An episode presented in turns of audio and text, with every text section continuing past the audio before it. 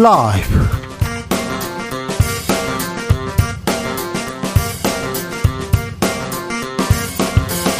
2023년 7월 13일 목요일입니다. 안녕하십니까. 주진우입니다. 어제 한일 정상회담 있었습니다. 국민의힘은 오염수 문제 풀었다고 평가한 반면 민주당은 오염수 측이 용인했다 반발합니다.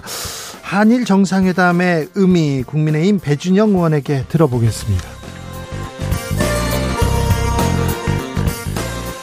수능 논란, 오염수 파동, 혁신 경쟁, 사실 여야는 생각 별로 없는 것 같습니다. 여야의 생각은 모두 총선에 가 있는 것 같은데요. 특별히 내년 총선에 서울 광진이 뜨겁다면서요. 서울 광진 왜 그럴까요? 마고른 총선 전쟁 최고의 정치에서 짚어봅니다. BTS 데뷔 10주년을 기념해서 어, 책이 나왔다고 합니다. 멕시코 대선에서는 BTS 모셔온다 이게 대선 공약이었다는 얘기도 있었고요. 어, BTS, BTS 현상을 어, 인문 강자로도 어, 말하고 있다고 하는데요. BTS 10년의 역사 어, 음악 평론가와 함께 이야기 나눠보겠습니다. 나비처럼 날아 벌처럼 쏜다. 여기는 주진우 라이브입니다. 오늘도 자중차에 겸손하고 진정성 있게 여러분과 함께 하겠습니다. 오늘 제가 한 2시쯤 방송국에 들어오려고 하는데요. 비가 앞이 안 보이게 오더라고요. 어, 도로가요.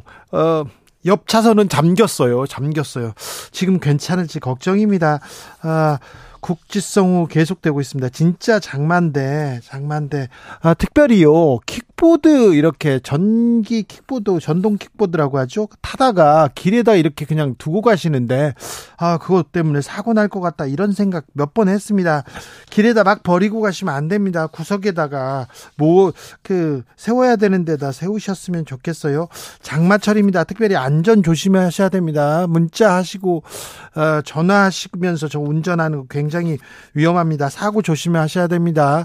아, 바닷가 그리고 강변 계곡 가시면 안 됩니다. 어 장마철 비 올 때 아유 아찔했었어 사고 날 뻔했어 이럴 때 있었죠. 이런 경험 알려주십시오. 안전 수칙도 알려주시면 좋습니다. 자 02로 전화 오면요 주진우 라이브 크게 외치셔야 됩니다. KBS 일라디오 크게 외치셔야 됩니다. 네. 그러면요 여러분이 그렇게 크게 외치면요 정성을 다해서 여러분을 위한 방송 계속 잘 만들겠습니다. 자 방송 중에 사연 보내주시는 분들 추첨 통해서 치킨 교환권도 드리겠습니다. 자 문자는 샵 #9730 짧은 문자 50원, 긴 문자는 100원이고요. 콩으로 보내면 무료입니다. 그럼 주진우 라이브 시작하겠습니다.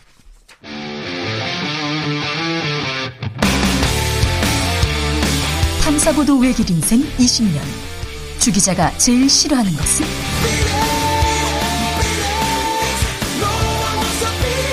이 세상에서 비리와 부리가 사라지는 그날까지 오늘도 흔들림 없이 주진우 라이브와 함께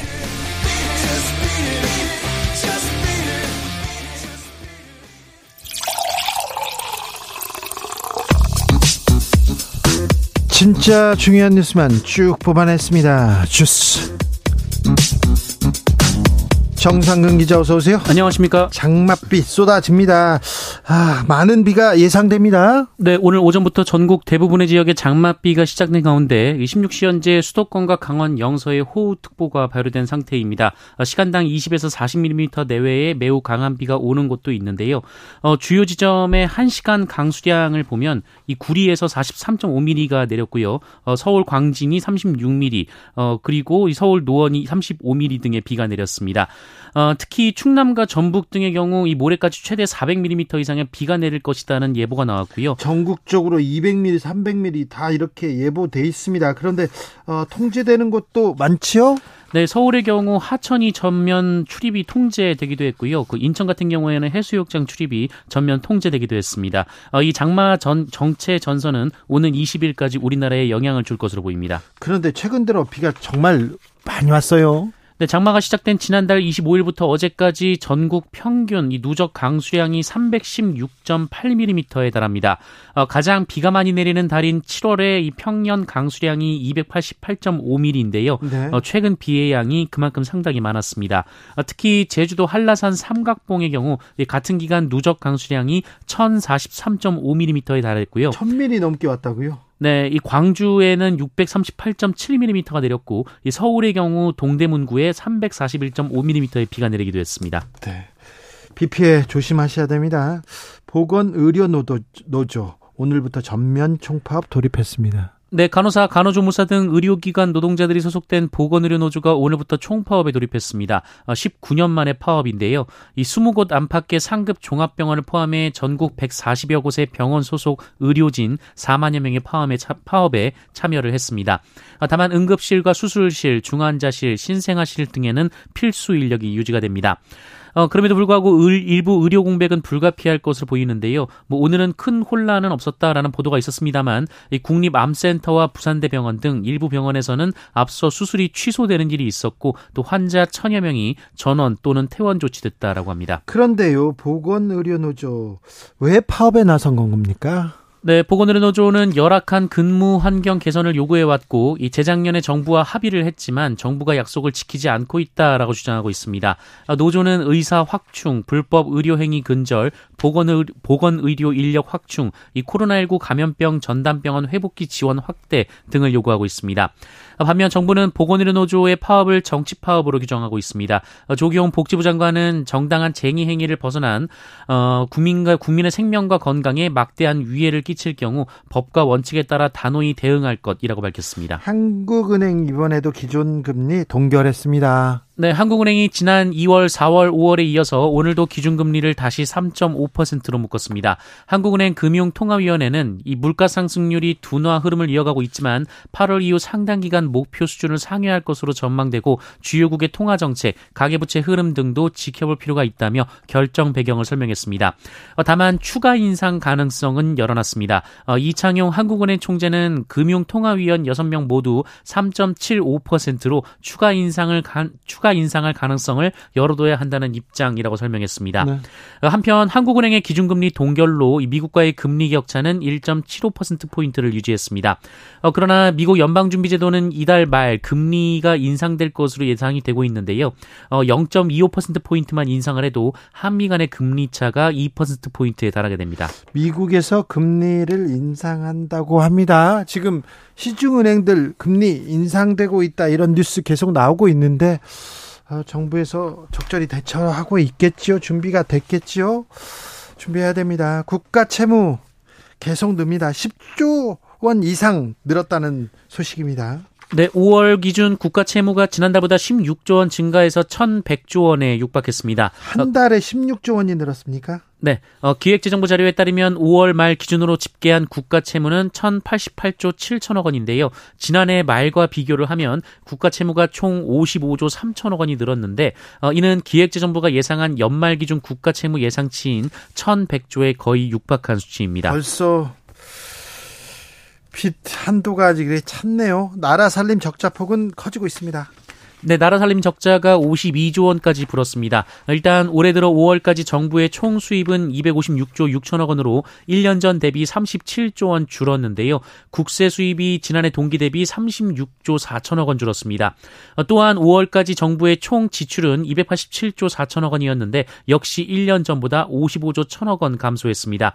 어, 세금도 적게 거치고 돈도 적게 썼는데 어, 적자 폭은 늘어나고 있다라는 의미입니다. 네. 5월까지 어, 관리 재정 수지 적 적자는 정부가 제시한 올해 연간 전망치인 58조 2천억 원에 이미 90% 수준으로 다가섰습니다. 기업들 그리고 부자들 세금을 좀 깎아주면 경기가 활성화돼서 활성화돼서 경제가 잘 돌아갈 거야 이런 설명을 정부에서 했는데요. 아직은 예상대로 그렇게 돌아가지는 않고 있습니다. 좀 더 신경을 써주셔야 됩니다. 네, 더좀 노력해 주셔야 됩니다. 많이 모자랍니다. 지금 경제 점수 잘 줄 수가 없습니다. 민생 경제 민생 경제 살아나고 있지 않습니다. 저, 점수를 잘 줄 수가 없어요. 좀 분발하셔야 됩니다. 많이 하셔야 됩니다. 양평 고속도로 노선 변경을 했는데 누가 왜 했을까요? 이게 밝혀지지 않았습니다. 그런데요. 노선을 변경하면서 경제성 조사도 안 했다고요? 네, 노컷 뉴스는 오늘 김건희 여사의 일가 특혜 의혹이 일고 있는 서울 양평 고속도로 변경안에 대한 비용 편익 분석, 어, 이른바 BC 값이 존재하지 않는다라고 보도했습니다.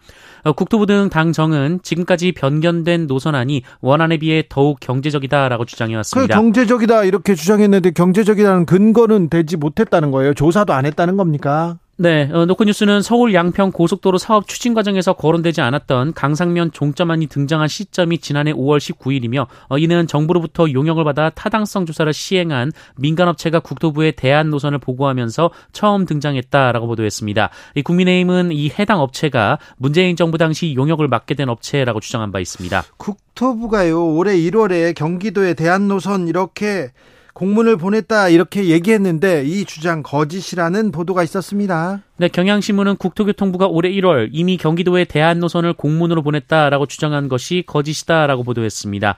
경기도에 회신을 요청한 해당 공문에는 어, 원안인 양서면을 종점으로 명시했다라고 하는데요.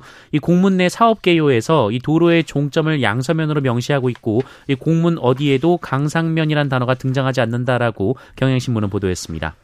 윤석열 대통령 기시다 후미오 일본 총리 정상회담을 가졌습니다. 네, 북대서양 조약기구 정상회의 참석차 리투아니아를 방문 중인 윤석열 대통령이 현지 시간으로 12일 기시다 후미오 일본 총리와 정상회담을 했습니다. 이 자리에서 윤석열 대통령은 후쿠시마 오염수 방류와 관련해 국제 원자력 기구 IAEA의 발표를 존중한다며 방류 모니터링 정보를 공유하고 점검 과정에 우리 전문가가 참여토록 해달라라고 요청을 했습니다. 어, 기시다 총리는 자국민 그리고 한국 국민들의 건강과 이 환경에 악영향을 주는 방출은 하지 않겠다라고 말했습니다. 정보 공유하고 하고 우리 전문가 참여하도록 해달라 이 얘기에 대해서는 별로 대답을 하지 않았어요. 즉답을 피하고 기시다 총리는 그냥 외교적인 얘기만 했습니다. 아무튼 오염수 방류 어, 우리 정부가 용인했다. 이건 기정사실화됐다. 이런 보도는 계속 나오고 있습니다. 한일 간 실무 협의 착수할 예정입니다.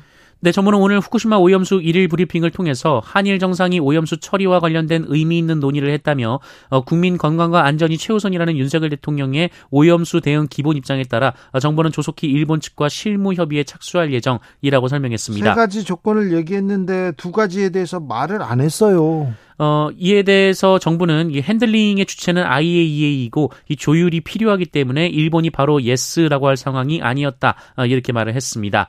어, 또한 윤석열 대통령이 오염수 방류를 사실상 인정한 것 아니냐라는 기자들의 질문에 대해서는 너무 앞서 나가는 해석이라고 말했습니다.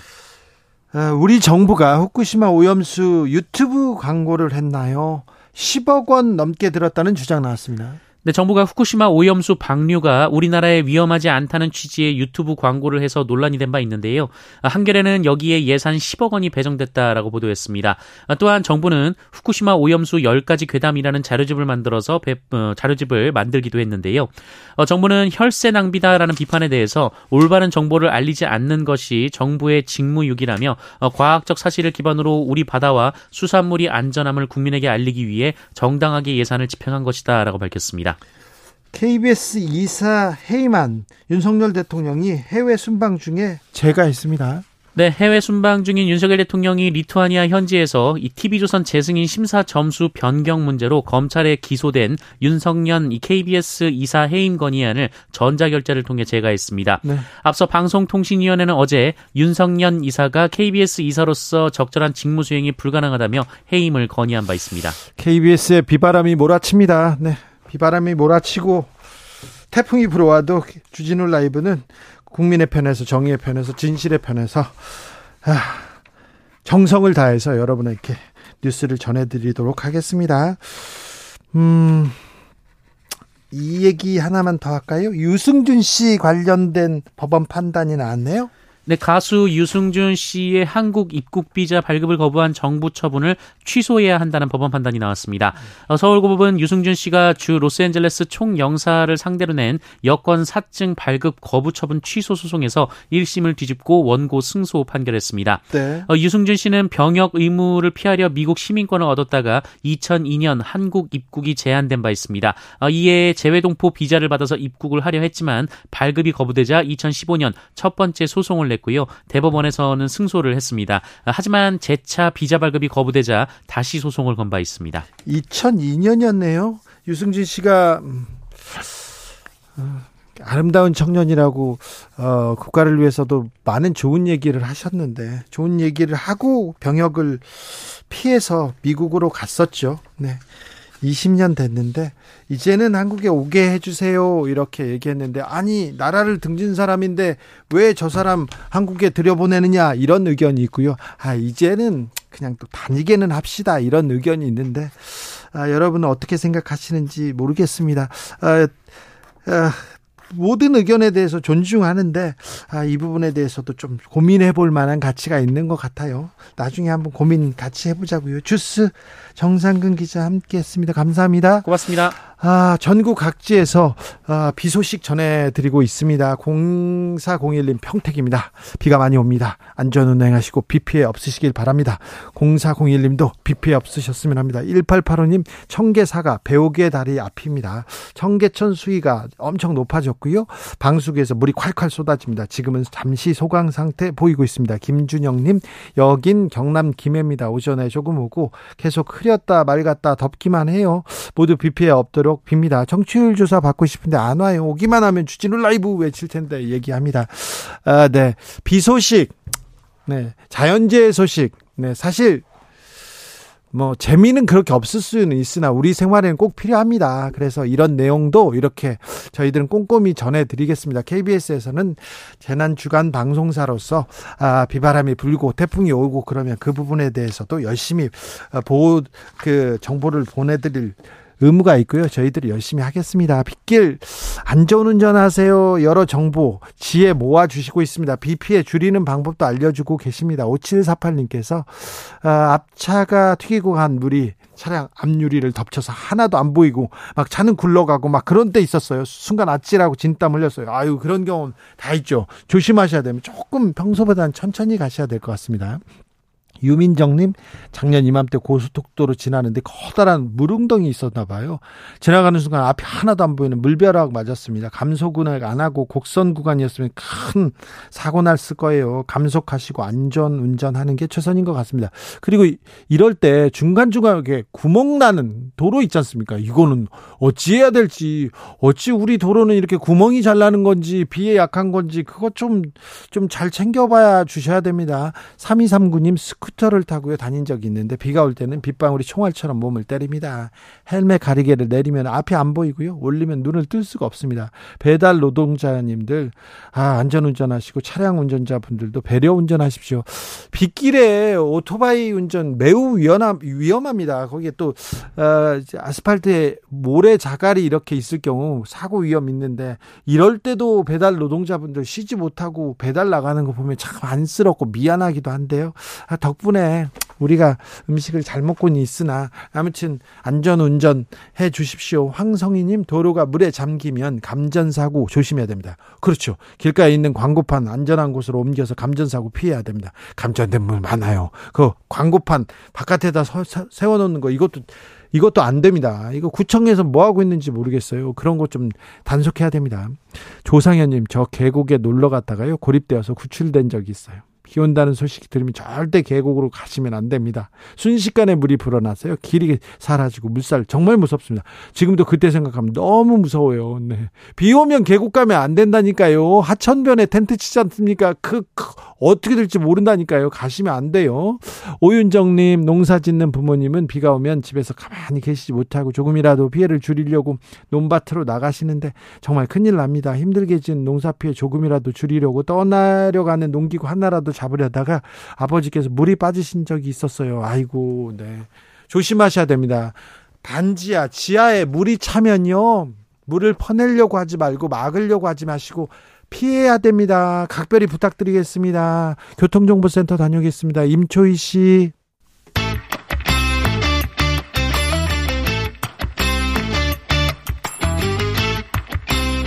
최고와 최고가 만났다. 자존심 강한 두 최고위원들의 대결 최고의 정치. 여야 최고위원 두 분 모셨습니다. 국민의힘 김병민 최고위원. 예, 안녕하세요. 물어볼 게 많았어요. 잘 오셨어요. 더불어민주당 장경태 의원. 네, 안녕하세요. 장경태입니다. 네. 몸은 좀 괜찮으시죠? 네, 네, 네 그렇습니다. 아, 몸은 챙기면서 일해요. 쓰러지면서까지 일하면 아유. 요즘 현안이 너무 많습니다. 그러니까. 후쿠시마의 양평 고속도로에 네, 네. 방송법까지. 네. 네. 음. 그런데 혁신위원장 하셨잖아요. 네. 민주당 혁신위원장. 근데 김은경 혁신위가 딱 나왔어요. 자, 지금 혁신하지 않으면 혁신안 거부하면 당 망해 이렇게 얘기하셨어요. 네. 거기엔 공감하죠.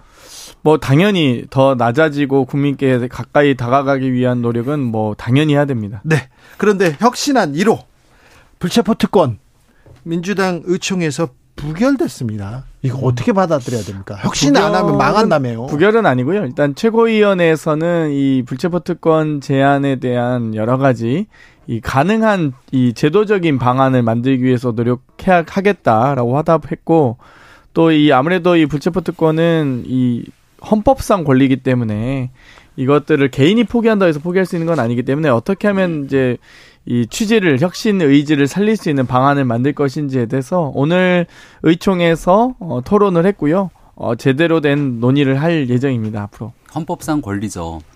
그래서 이재명 대표가 과거에 보궐선거 나왔을 때 나같이 깨끗한 사람에게는 불체포 특권 같은 거 포기 없다, 어, 필요 없다, 포기하겠다고 얘기를 했거든요. 그때도 너무 좋아하지 마시고 그때도 똑같이 헌법상 권리였고 지금도 헌법상 권리다. 근데 그때 그때 갖다 말이 바뀌게 되면 혁신위에 대한 존재 이유에 대해서 많은 사람들이 의심을 갖게 될 거다 생각하는데 네.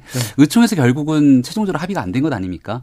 결국 민주당에 대한 신뢰가 무너질 수 있기 때문에 이쯤 되면 김은경 혁신위원장이 야 이런 혁신위원장은 필요가 있냐라고 한번 치고 나올 때가 된 것 같은데요. 하, 혁신 어렵네요. 뭐 아무래도 의원님들이 다양한 생각을 갖고 있기 때문에요. 또 여러 가지 어, 이 가능한 안을 성안하는 과정은 좀 있을 거라고 생각했습니다. 그리고 토론을 계속 이 저희가 정책의총을 통해서 하기로 했기 때문에 일단 뭐 역사상 이 초유의 검찰 정권이 검사 정권이 이렇게 나올 줄 몰랐기 때문에 이렇게 참 이 잔인무도한 정권 앞에 참 고민이 많은 것 같습니다. 네.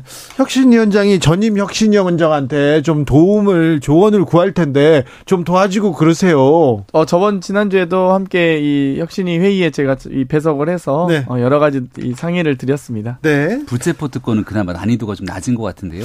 난이도가 한 단계 높은 86 용태론에 관련된 얘기들까지 꺼내더라고요. 근데 네. 이게 1호 혁신안도 안 되고 86 용태까지 안 되게 되면 밖에서 지켜본 입장에서 아무튼 흥미진진합니다. 네.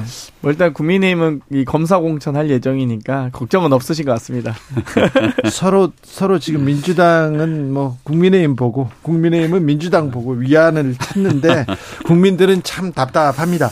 그런데요, 어, 지금 다 총선 얘기하는데 광진이 그렇게 뜨겁습니까? 광진의 지역구를 예. 두고 있는 김병민. 예, 광진의 아들 김병민입니다. 아들이에요? 네. 제 광진에서 태어나서 자라고 어, 또 네. 광진의 한 예.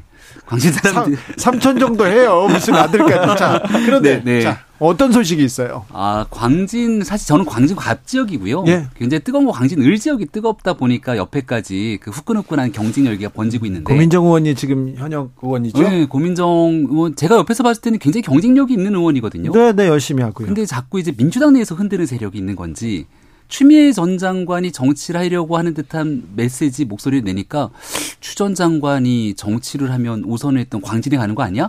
근데 그런 합리적 의심이 제기될 법한 게 갑자기 난데없이 문재인 전 대통령을 저격하고 나섰잖아요. 추 전 장관이. 네. 나를 법무부 장관 시켜준 사람인데 문 전 대통령을 저격하는 게 쉽지는 않거든요. 근데 고민정 최고위원이 누가 뭐래도 문재인 대통령과 가까웠던 문재인의 사람으로 비춰지기 때문에 고민정 의원을 저격하면서 광진들을 다시 탈환하려고 추미애 전 장관이 저러는 것 아니야? 라고 두 사람이 붙으니까 뜨거워졌고 그러다 보니 어 그럼 국민의힘은 어떡하지? 지금 현재 오신환 전 서울시 정무부시장도 와 있고 여러 사람들 목소리가 나오니까 광진이 난데없이 핫해졌습니다.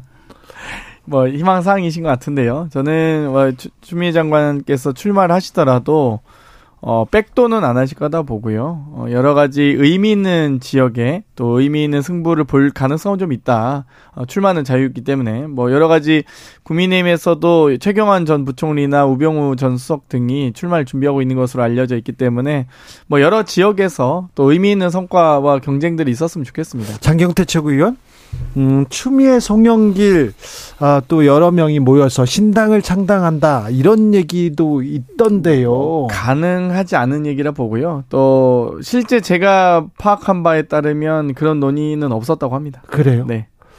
지난번에 열린민주당 그 만든 분들이 또 신당을 만든다 이런 얘기는 뭐 그 당시 당원들이 만드는 거는 뭐 저희가 막을 길은 없겠지만 그분들이 전직 당 대표를 하셨던 분들이 어, 탈당을 할 가능성 이 매우 낮다고 봅니다. 어, 한명 빠졌네요. 조국 전 장관까지. 네. 네. 알겠어요. 김병 추미애 전 장관 얘기 나오면 김병민 최고는 너무 좋아해 가지고요. 자 물어볼게요. 이제 이제 시작해요. 아, 예, 예. 고속도로 좀 얘기 물어보죠. 양평 고속도로. 양평 고속도로. 네. 자 양평 고속도로 누가 왜 종점을 변경했습니까? 그걸 좀 얘기해 주세요. 그게 핵심이죠. 그렇죠. 누가 도대체 오랜 기간 동안 원안이라고 얘기하고 있는 네. 예, 양서면 종점을 갑자기 난데없이 옮겼냐라는 예. 게 문제 핵심이었고 나중에 뒤집어 보니까 2018년도 문재인 정부 시절 양평군 기본 계획에 그 변경된 노선안이 있었다. 필요성이 있었다는 것이고 문재인 정부 시절이었던 2022년이죠. 그 당시 초에 타당성 조사의 용역을 맡겼고 용역을 맡겼던 결과에 따라서 변경안들이 나왔다. 그러니까 기존에 있었던 원안 노선보다 변경된 안에 대한 실익이 크니까 이걸 바꿨던 과정들이 있는 것 같은데요.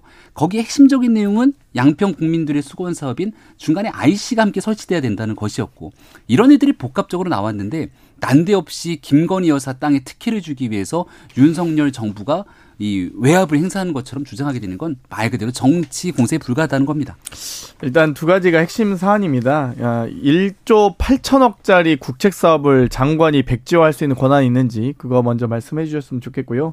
두 번째는 예비 타당성 예타를 통과한 사업이 환경 영향 평가에서 바뀔 수 있습니까? 그것도 이 전체 시종점을 포함해서 55% 노선 변경이라는 건 사실상 새로운 노선이거든요. 그렇기 때문에 이 부분에 대해서 뭐 2018년 양평군 기본계획 얘기하시는데 대한 노선에 대해서는 여러 가지가 있지만 이 대한 노선뿐만 아니라 기존에 있던 모든 서류에서도 다 양서면이 종점으로 있습니다. 국토부 타당성 조사 2022년 1월 과업 지시서에도 양서면으로 돼 있고요. 발주 입찰 공고에도 양서면 종점으로 돼 있고요. 같은 해 3월 15일까지도 계속 이 양서면으로 가다가 대선이 끝나고 나서 희한하게 이 집권 직후 5월 19일, 5월 9일 임기 시작하셨죠, 대통령께서. 물론 대선 이후부터 조금 이상한 징후가 있습니다. 그래서 제가 국정조사해서 밝히겠다, 밝히겠다. 라고 하는 거고요. 여러 서류를 다 검토하고 있습니다만 도저히 납득과 이해가 가지 않는 이 노선 변경에 대해서는 확실하게 얘기하셔야 될 것 같습니다. 네, 그래서 좀 전에 용역회사 말씀 주신 건데 3월 달에 용역이 이제 시작이 돼서 5월 대통령 취임하자마자 며칠 뒤에 이 같은 대안 노선들에 대한 발표가 있었다는 것 아니겠습니까? 정리가 있었는데 그러면 인수위 때부터 윤석열 정부의 뭔가 영향력을 받아서 용역회사가 전혀 합리적이지도 않고 타당성도 없는 노선 변경을 김건희 여사를 위해서 해줬다는 거잖아요. 그러니 이 용역회사 입장에서는 얼마나 억울하겠어요. 어, 뭐 어떤 사람들이 가서 했는지는 모르겠습니다만은 이 홈페이지에 막 모여 들어갖고서는 이 서버가 폭주될 정도의 상황까지 이르렀다고 하는데 이런 무책임한 정치 공세 때문에 결국은 애꿎은 피해가 있을 수 있다. 만약에 용역회사에 서, 그 당시 있었던 인수위가 영향력을 행사하거나 했다면 인수위가 그 당시 국토부를 불러다 이야기했던 근거라든지 그런 것들이 다 남아있을 것 아닙니까? 예. 전혀 그런 사실이 없다는 점들을 계속해서 말하고 있습니다. 종점이 이렇게 바뀌었다. 뭐 무슨 사업성 조사를 했다. 어떤 용역이 있었다. 이런 걸 좀 밝혀 밝혀주면 좋, 좋은데 밝혀야죠. 예. 정부에서 밝혀줘야죠. 그런데 하루 아침에 백지화 이게 무책임한 일 아닙니까? 근데 이제 그런 주장을 주시는 분들이 많이 계십니다. 네. 그러니까 원희룡 장관 입장에서도 정치적으로 이제 잃는 부분들이 당연히 있지 않았겠습니까? 그런 비판의 대상이 될 수도 있었고요. 근데 이 전부터 이미 김건희 여사 땅에 대한 특혜를 주겠다라고 찍어서 민주당은 계속 정치 공세를 했고 지금도 이재명 대표는 이거를 권력형 비리라고 찍어서 얘기를 합니다. 국정농단이라고 게이트라고 하고요. 네, 그러니까 합리적으로 아무리 얘기를 한들 이 노선이 변경된 안으로 가는 부분들이 아무리 합리적이고 타당하더라도 이건 그냥 김건희 여사 땅에 특혜를 주기 위한 게 돼버린 거예요.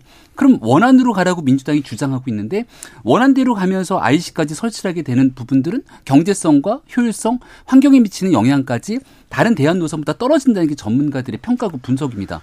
이리 가지도 저리 가지도 못하게 되는 조단위 국책 사업이 돼버렸는데 국토부 장관 입장에서는 이런 방식으로 가서는 진행이 어렵다. 그러니 정치적인 문제 해결을 위해서 일단 백지화에 대한 고육지책 언급을 꺼낸 네. 것이죠. 아, 그러면 야당이 반대하는 거 다 백지화 좀 하지. 다른 것도 백지화. 오염수 방류 이런 거 백지화. 방송법 시행령도 방송법 백지화 좀 이런- 해주세요. 이런 얘기가 있는데 이 얘기는 어떻게 하실 거예요? 아, 야당이 언제든지 뭐 반대는 게 한두 가지 없겠습니까? 한두 가지 아니죠. 근데 야당이 반대하더라도 합리 적인 논거를 갖고 설명하면서 이 안이 맞다 그러면 얼마든지 부딪히면서 가는 거잖아요. 근데 지금 있게 되는 이 노선 문제는 아, 보세요. 대한 노선이 실질적으로 지금 국토부 입장에서는 더 합리적이고 효율적이라고 평가하는 것 아닙니까? 근데 대한 노선 옆에 김건희 여사 땅이 있다는 것만으로 이건 특혜다라고 계속 몰아세우잖아요. 한 가지 설명 더 드릴게요. 과거에 있었던 저 그 민주당이 입이었던 김의겸 의원이라고 잘 아실 겁니다. 청담동 술자리 의혹을 계속 막 언급을 하세요. 또 청담동 아니, 술자리 양평 얘기예요. 고속도로 이 얘기도, 마, 이 얘기도 마찬가지로 고속도로하고 청담동하고 무슨 좀 관련이 있어요? 청담동에서 양평 고속도로까지 또 갈 수 있는 거 가깝다고? 있는 거 네. 근데 그 당시 한동훈 장관이 의원님 뭐 거는 거 좋아하시죠? 저랑 거시지 않겠습니까? 하면서 판을 팍 키우고 나니까 그 다음부터 가짜 뉴스가 쑥 들어가지 않았습니까? 그러니까 이번에도 일단 그런 방식의 고육 주책이 아니었을까라고 말씀드리죠. 철도나 고속도로 놓는 것은요 국책 사업이고요. 이 국책 사업을 할 땐 예타를 보통 음, 총사업비 500억 이상, 국비 300억 이상이면 예타를 하게 되어 있습니다. 지금 이 예타를 통과한 고속도로 사업에 대해서 어 천억 이상이 더 증가 증가될 것으로 보이는데 이 전략 환경 영향 평가 정도 가지고 노선 변경을 한다? 있을 수 없는 일이죠. 그러니까 기본적으로 고속도로 하나 놓으려면요. 2017년에 제1차 고속도로 건설 계획부터 시작해서 2018년에 제2차 광역교통망 기본 계획, 그리고 2019년에 예타 선정되고 2021년 예타 통과되고 이 무수한 과정을 다 겪은 겁니다. 근데 불과 양평군수 작년에 바뀌고 대통령 바뀌고 나서 1년 만에 일사천리로 한 6개월 정도 만에 바뀌고 있거든요. 그리고 그 가- 과- 바뀌는 과정에서 용역 보고서조차 제대로 보고하지 못하고요.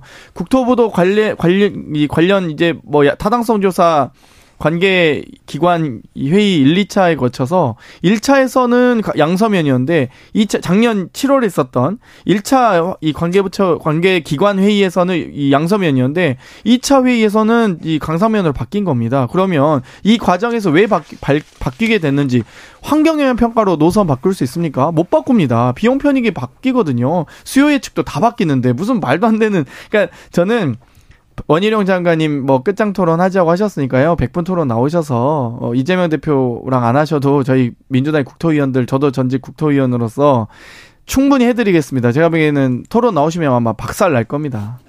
진짜. 그런데요. 네. 정점이 바뀌긴 바뀌었네요. 변경됐는데 변경된 땅에 하필이면 그 주변에 김건희 여사 땅이 있긴 했네요. 그러니까요. 그럼 그러면 네. 그러면 민주당에서 야당에서 야 밝혀라 의혹 있다 이렇게 할 그 좀 근거는 있잖아요. 그래서 원안 인근에 보니까 원안 인근에 하필이면은 그때 추진했던 민주당 소속 정동균 군수의 땅이 있네요. 그리고 예타 처리 통과되기 전에 하필이면 수개월 전에 그 땅 자기 땅 옆에다가 땅을 사네요. 자, 그래서- 군수 군수가 민주당 어. 전 군수가 왜 다 그 땅을 샀는지 뭘 했는지 어떤 돈으로 샀는지 그리고 네. 얼마나 부당 이득을 받는지 조사합시다. 그리고 네. 김건희 여사도 조사합시다. 조사하시고요. 이거 뭐 이렇게 나오면요. 음, 자 보세요. 일단은 핵심은 이 종점이라고 불리게 되는 예. JCT 옆에 김건희 여사 땅이 있는 것만으로 문제라고 얘기를 하지 않습니까? 첫 번째 뭐라고 주장하냐면 이게 JCT가 그쪽으로 종점이 가게 되면 엄청난 특혜가 된다는 거예요. 근데 이제 하나하나 조목조목 설명이 들어갑니다. JHT가 분기점이고 분기점은 이른바 그 땅으로 진출입로가 없는 상태의 맹지에 불과하기 때문에 여기에 대해서 토지에 이르는 이득이 별로 없다라고 하니까 그 다음엔 또 엉뚱한 방식으로 의혹 제기들이 계속 되는 거거든요. 김건희 여사가 이 땅을 김건희 여사가 산 것도 아니고 그리고 오래전부터 갖고 있었던 땅이 있어서 이게 이쪽으로 노선이 변경됐다는 것만으로 특히 의혹들을 줄 수 있냐라고 하면은 온갖 의혹들이 다 섞여 갖고 뒤집어 오는 것 아니겠습니까? 그래서 전 양평 군수에 대한 얘기를 이 꺼냈던 이유는 이런 방식으로 접근해서 의혹 제기하면 옆에는 양평 군수 땅, 옆쪽으로 가게 되면 김부겸 전 총리 땅 그렇게 접근해서 국책 사업들이 진행이 되겠는가라고 하는 문제 제기를 하는 거죠. 일단 뭐 이 사업 이 사업이 백지화되고 갑자기 변경되고 이거는 제가 뭐 김건희 여사의 땅을 굳이 지적하지 않아도 충분히 문제 제기가 되기 때문에 했는데요. 땅 얘기하셨으니까 얘기 말씀드릴게요. 일단 이 고속도로 사업이 처음 시작되는 건 2017년입니다. 이 국민의힘 소속 김, 이 김선교 전 의원님이 삼선 양평 군수일 때 시작된 고속도로 사업이고요.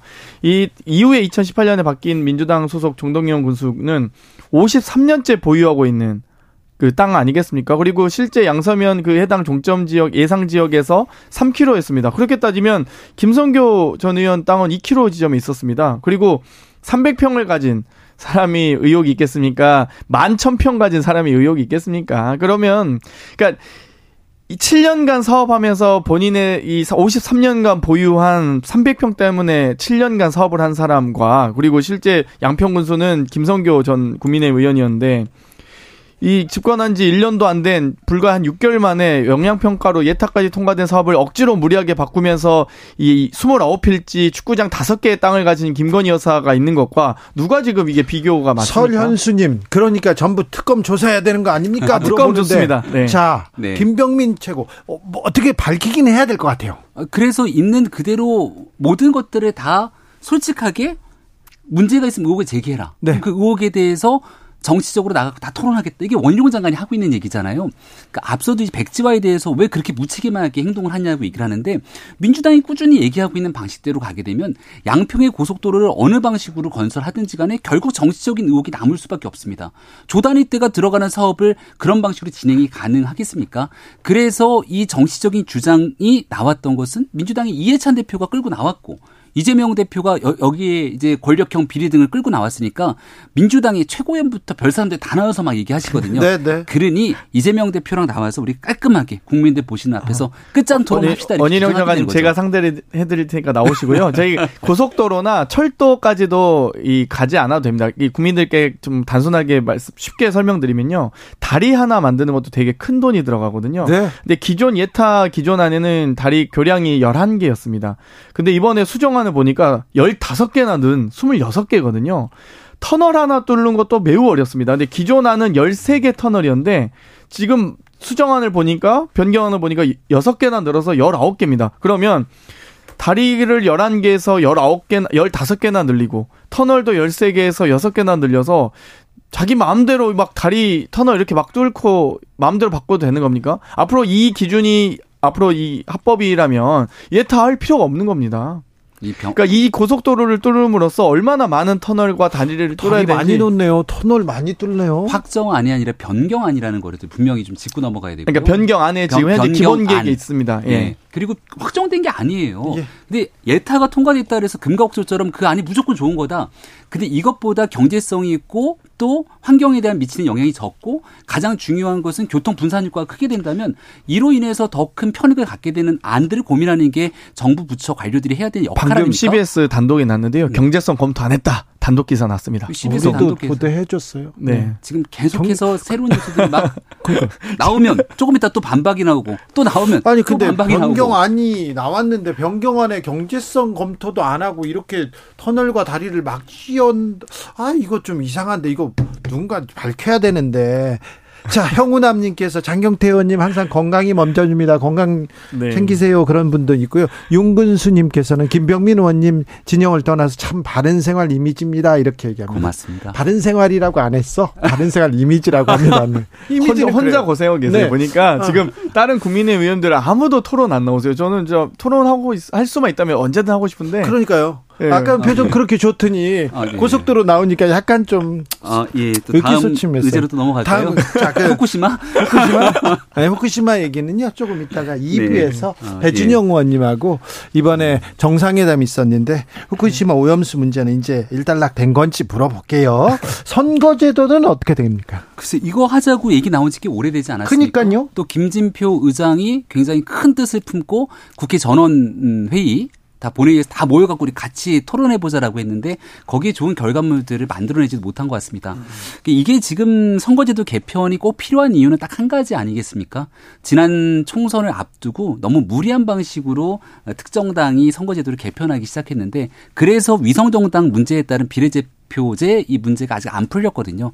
그래서 요거는 좀 국회 내에서 여야가 머리를 맞대 갖고 조속하게 좀 문제를 풀지 않으면 올해 연말까지 가 갖고 또 똑같은 문제 반복될 가능성이 큽니다. 네. 저는 우리 김병민 최고위원이니까 또 국민의힘 지도부시니까 김기현 대표님 좀 설득을 해 주세요. 사실 저희도 이제 여러 이, 이 정개특위에서나 국회의장께서 국회 전원위원회를 소집하시고 정말 이 대단 대장정의 막을 시작을 했었는데 어, 이 전원위원회 하루 전날 갑자기 의석을 30석 줄이자 이래 버리시니까 아니 네. 연동형 비례대표제나 여러 가지 선거 제도에 대한 논의를 하실 줄 알았더니 오히려 정치 불신이나 혐오만 불러일으키는 그런 발언이 나오면서 저희가 아 이게 정말로 이 뭐 여러 가지 뭐 위성정당 방지라든지 연동형 비례제에 대한 어떤 개편 의지가 진짜 있는지 진정성 의심하게 되는 건 아니겠습니까? 그러니까 조금 저는 그런 메시지 관리도 좀 해주셨으면 좋겠습니다. 저는 김기현 대표가 정말 제대로 된 메시지를 잘 던졌다고 생각합니다. 예. 왜냐하면 그 즈음을 한번 뉴스를 보세요. 국회의원 의석수 늘어나나? 선거제도 개편하면서 다양한 방식의 안을 논의하는데 그 안 중에 국회의원 의석을 늘리겠다는 안들이 나옵니다. 네. 구- 지나가는 우리 국민들께 한번 여쭤보세요. 국회에 대한 불신을 더 증폭시켰다고 얘기를 하지만 그건 팩트고 현실입니다. 국민들께서 국회 의석수 늘어나는 거 좋아하실까요? 근데 그런 뉴스들이 나와서 국회에서 진행되는 것 아니냐는 불신이 커질 수 있기 때문에 우리 당은 그럴 바에는 차라리 국회의원 의석수 줄이겠다. 확실하게 이야기를 꺼내고 갔기 때문에 그다음부터는 의원수 늘리겠다는 얘기가 쑥 들어갔습니다. 잘한 것 아닌가요? 아, 그 부분에 대해서는 또 네. 다 토론할 부분이 있는데 일단 국민들은 아, 정치 혐오 그리고 국회의원들 일 안 한다. 그러니까 의원들 좀 줄여라 이렇게 얘기하는데 의원 수를 줄이는 것만이 능사가 아니고 의원들의 특권을 좀 내려놓게 하는 게 의원 수는 늘리더라도 급여는 좀 줄이더라도 이렇게 좀 개혁안이 네. 좀 돼야 되는데. 불체포 특권 내려놓기. 알겠습니다. 네, 국회의원들이 어찌됐건 하- 일을 하려고 맘만 먹으면요 정말 할, 할 일이 정말 많습니다. 그러니까요. 저도 뭐 보고서 읽어야 될 서류도 하루에 뭐 눈이 아프도록 읽는데요. 뭐 지금 이 양평고속도로 저도 다 공부한 거 아니겠습니까? 후쿠시마 오염수 다 저도 공부했습니다. 방송법 시행령 개정안 방송법 66조, 27조, 시행령 43조, 48조 이거 다 저 외우고 있는 게 다 공부한 이유거든요. 근데 어찌됐건 지금 하도 윤석열 정부에서 사건 사고를 많이 치시니까 네. 저 공부할 수밖에 없고요. 어찌되었건 그러기 위해서는 국회가 근데 어찌된 행정부를 견제하고 균형을 맞춰야 되지 않겠습니까? 예산 심의 권한만 있지 편성 권한도 없죠. 실제 저희가 법을 만들면 뭐합니까? 네. 꼼수 시행령 만들어서 다 하니까 문제가 되지 않습니까?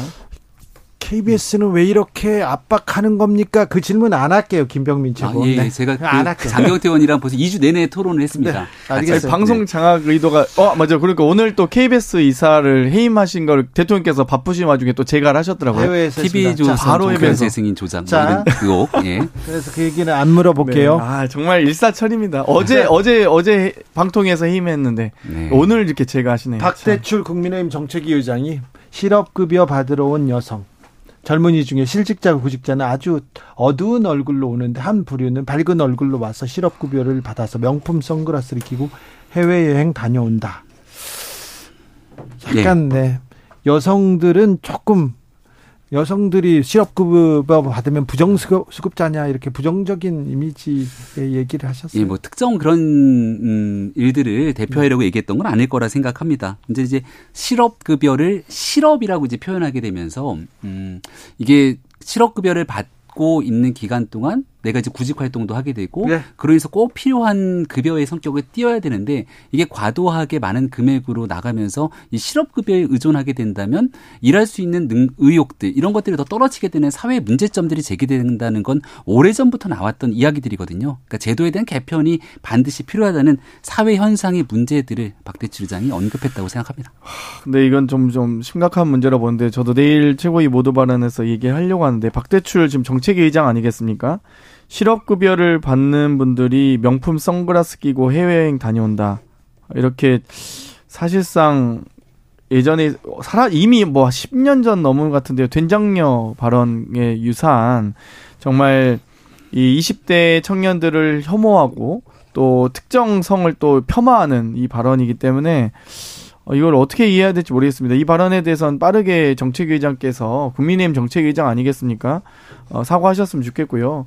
실업급여에 대한 여러 가지 정책적 논쟁은 가능하다 봅니다. 뭐 180, 180일 이상 근무 조건이라든지, 뭐, 이 임금 대비해서 몇 퍼센트 이상의 임금 보존액이라든지, 전 이런 논쟁은 가능하다 본데, 이렇게까지 폄하하면서까지 20대 청년들의 노력을 네. 이렇게 하는 건 좀 아닌 것 같습니다. 음, 자유총연맹 얼마 전에 대통령이 가시기도 했어요. 어, 예, 네. 자유총연맹. 자유총연맹에서 우파 유튜버들을 다 모아서 자문위원으로 이렇게 위촉합니다. 그리고 선거법 위반 소지 발언을 마구 쏟아냈네요. 아, 그리고 자유총연맹에서는 정치적 중립에 대해서 음 그런 생각을 안 하시는 것 같습니다. 이제 네, 제가 기사를 처음 봅니다. 네 알겠어요. 그래요? 네. 김평민이 모르고 있다. 이거 네. 그런 것도 있네요. 언제적 일인가요?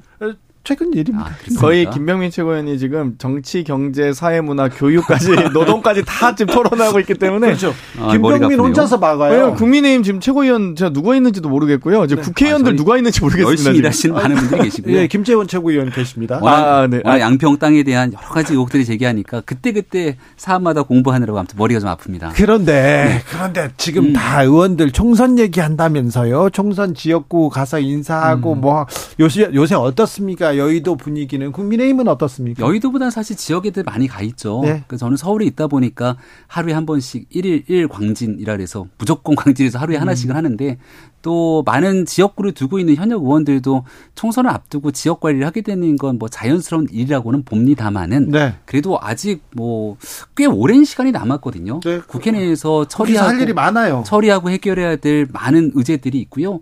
특히 오늘 같은 경우는 저는 좀 약간 뉴스를 보면서 제일 마음이 아팠던 게 민노총 보건의료 노조가 파업하면서 병원에서 이 진료받는데 어려움이 겪고 있는 환자분들의 목소리들이 굉장히 생생하게 좀 기억이 납니다. 이런 것들 해결하는 것도 결국 국회에서 해결해야 될 목들 중에 하나거든요. 근데 정치권에 사실 이런 목소리들은 잘 들리지가 않아요. 그래서 정말 꼭 필요하고 해결해야 되는 일들에 각 분야 분야에 있는 전문성을 갖고 있는 의원들께서 노력할 필요가 있다 말씀드립니다. 이 사회의 다양한 목소리를 수용해야 되는 책임과 의무는 국회가 있고요. 기본적으로 그 목소리들을 어떻게 하면 존중할 수 있을지 고민하는 건 정부와 집권 여당이 가지고 있어야 됩니다. 이 정부는 국정을 운영하는 곳이고 여당은 그 국정 책임을 지는 곳 아니겠습니까? 자꾸 이렇게 노조 탓, 뭐 일, 이- 일타 강사 탓, 뭐 사교육 시장을 잡기 위해서 지금 이 여러 학원가를 압수수색하면서 세무조사하면서 이런 식으로 문제를 해결해서는 절대 안 되고요. 갈등을 조정하기 위한 노력들을 하셔야 되는데 지금 국민의 의원님들 지금 뭐 하시는지 모르겠습니다. 솔직히. 자, 대통령실 의원님들만요. 민주당은요. 대통령실 국민의힘에서는 갈등을 조정은 안 하고 조장하고 계속해서 일방통행하고 폭주하고 있다고 계속 반대하시죠. 일단 예를 들면. 이 이 방, 방통위 운영도 5인의 합의제 기관을 두 명이서 운영하고 있는 건 아닙니까? 이게 무슨 합의제 기관이고, 그럴 거면 이 방통위원회 하지 말고 방통부 장관을 뽑으셨어야죠. 그러니까 여러 가지 이런 논의에 대해서 국회가 또 여러 사회적 다양한 분야의 부분들이 목소리를 수렴해서 합의제 행정기관에 맞는 노력들과 이런 의사결정을 해야 되는데 계속 이렇게 이, 이 불도저식으로 묘- 몰아붙이기식 졸속으로 남탓하면서 추진하다 보니까 저는 이렇게 국정 운영해서는 언젠가 국민적 심판을 뜨겁게 받으실 거다라고 경고드리고 싶습니다. 언젠가라. 근데 왜 지금은 심판 안 할까요? 왜 지금은 뭐 왜 민주당은 뭐 하냐? 국민의힘도 그렇지만 보통 저희가 네. 여러 결의안을 제출하거나 장관의 잘못했을 때 해임 건의안을 제출하면 네. 심지어 박근혜 대통령마저도 이명박 대통령마저도 여러 해임 건의 건의에 따라서 국- 이 국정 운영에 부담이 된다 하면서 장관들도 스스로 사임했습니다. 근데 장관은커녕 대통령도 뭐 아예 막갑하시고요. 이, 이 여러 가지 저희가 법안을 올려도 거부권은 뭐 매 수시로 쓰고 있지 않습니까? 일단 169석을 갖고 있는 의석의 힘을 남용했다라는 건 건수안박 법안 처리부터 이미 국회 내에서 기정사실에서 드러난 바 있다라는 말씀을 드리고요. 방통위 얘기를 잠깐 주셨는데 왜 한상영 방송통신위원장이 지금 그 자리를 지키고 있지 못하게 되는지에 대해서 민주당은 언급을 잘 안 하는 것 같습니다. 종편 재승인 평가하는 과정 속에서의 문제 제기들 이제 결국 법적 다툼을 통해서 그 결과가 드러나게 될 것인데 지난날 월성 원전 그 조작하게 됐던 문제부터 시작되는 문재인 정부에 드러났던 수 많은 일들이 있습니다. 한상혁 위원장이 지금 왜 그 자리를 지키지 못하게 됐는지 여러 가지 일들에 대해서 차분히 시간을 갖고 지켜보시면 좋을 것 같습니다. 8438님께서 광주는 비가 오려는지 먹구름 잔뜩 바람 불고 오고 있습니다. 군복무 중에 휴도, 휴대폰 쓸 수 있는 시간이라 주진우 라이브 들으면서 귀 쫑긋하고 있습니다. 비 피해 없이 장마 잘 지나가길 바랍니다. 단결. 아, 네. 비 피해 없이 잘 음. 군생활 잘 하시길 좀 부탁드릴게요. 기원하겠습니다. 비가 잦아들었다. 가도 지금 국지적으로 쏟아집니다. 그러니까 비 피해 각별히 주시하, 주, 조, 조심하셔야 됩니다. 하천 산책로 그리고 계곡에는 절대 접근하시면 안 되고요. 반지하 주택, 지하 공간에 물에 물이 차오르면요. 바로 대피하셔야 됩니다. 집안이 약해져 있습니다. 옹벽, 축대, 붕괴 우려 있으니 그 주변도 가시면 안 돼요. 노약자들 거동 불편하시면 외출 자제해야 됩니다. 감사합니다.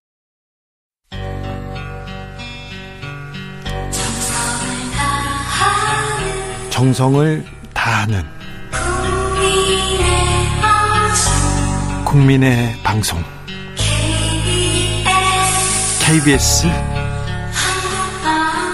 주진우 라이브. 그냥 그렇다고요.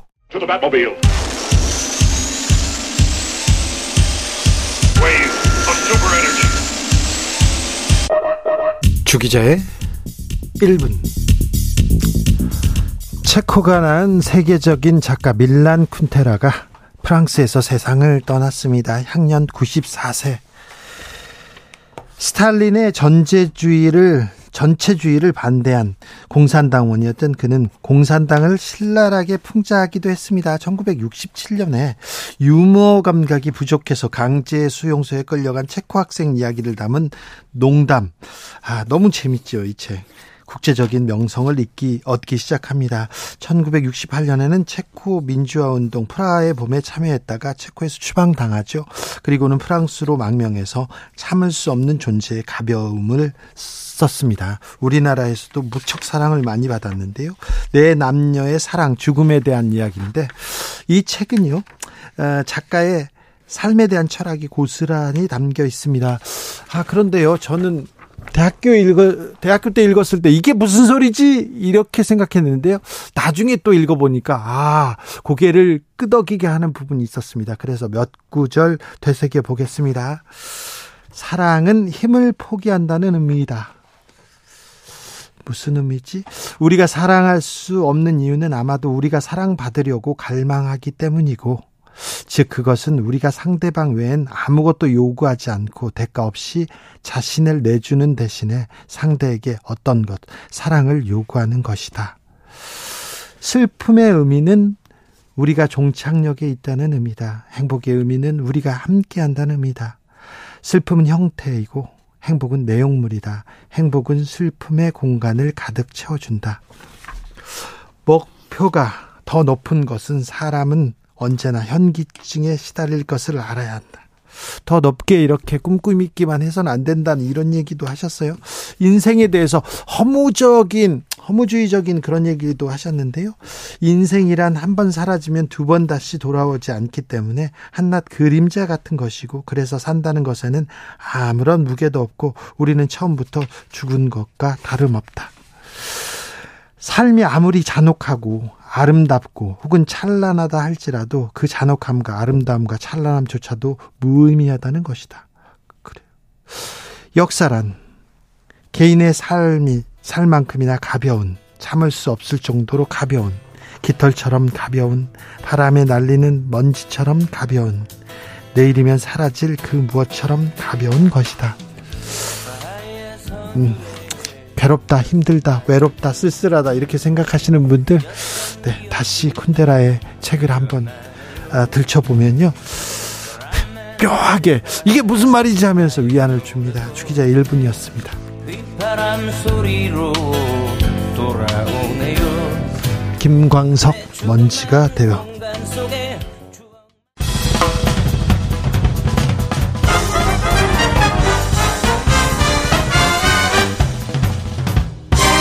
훅 인터뷰. 모두를 위한 모두를 향한 모두의 궁금증 훅 인터뷰 한일 정상회담이 열렸습니다. 윤 대통령 기시다 총리와 만났는데요.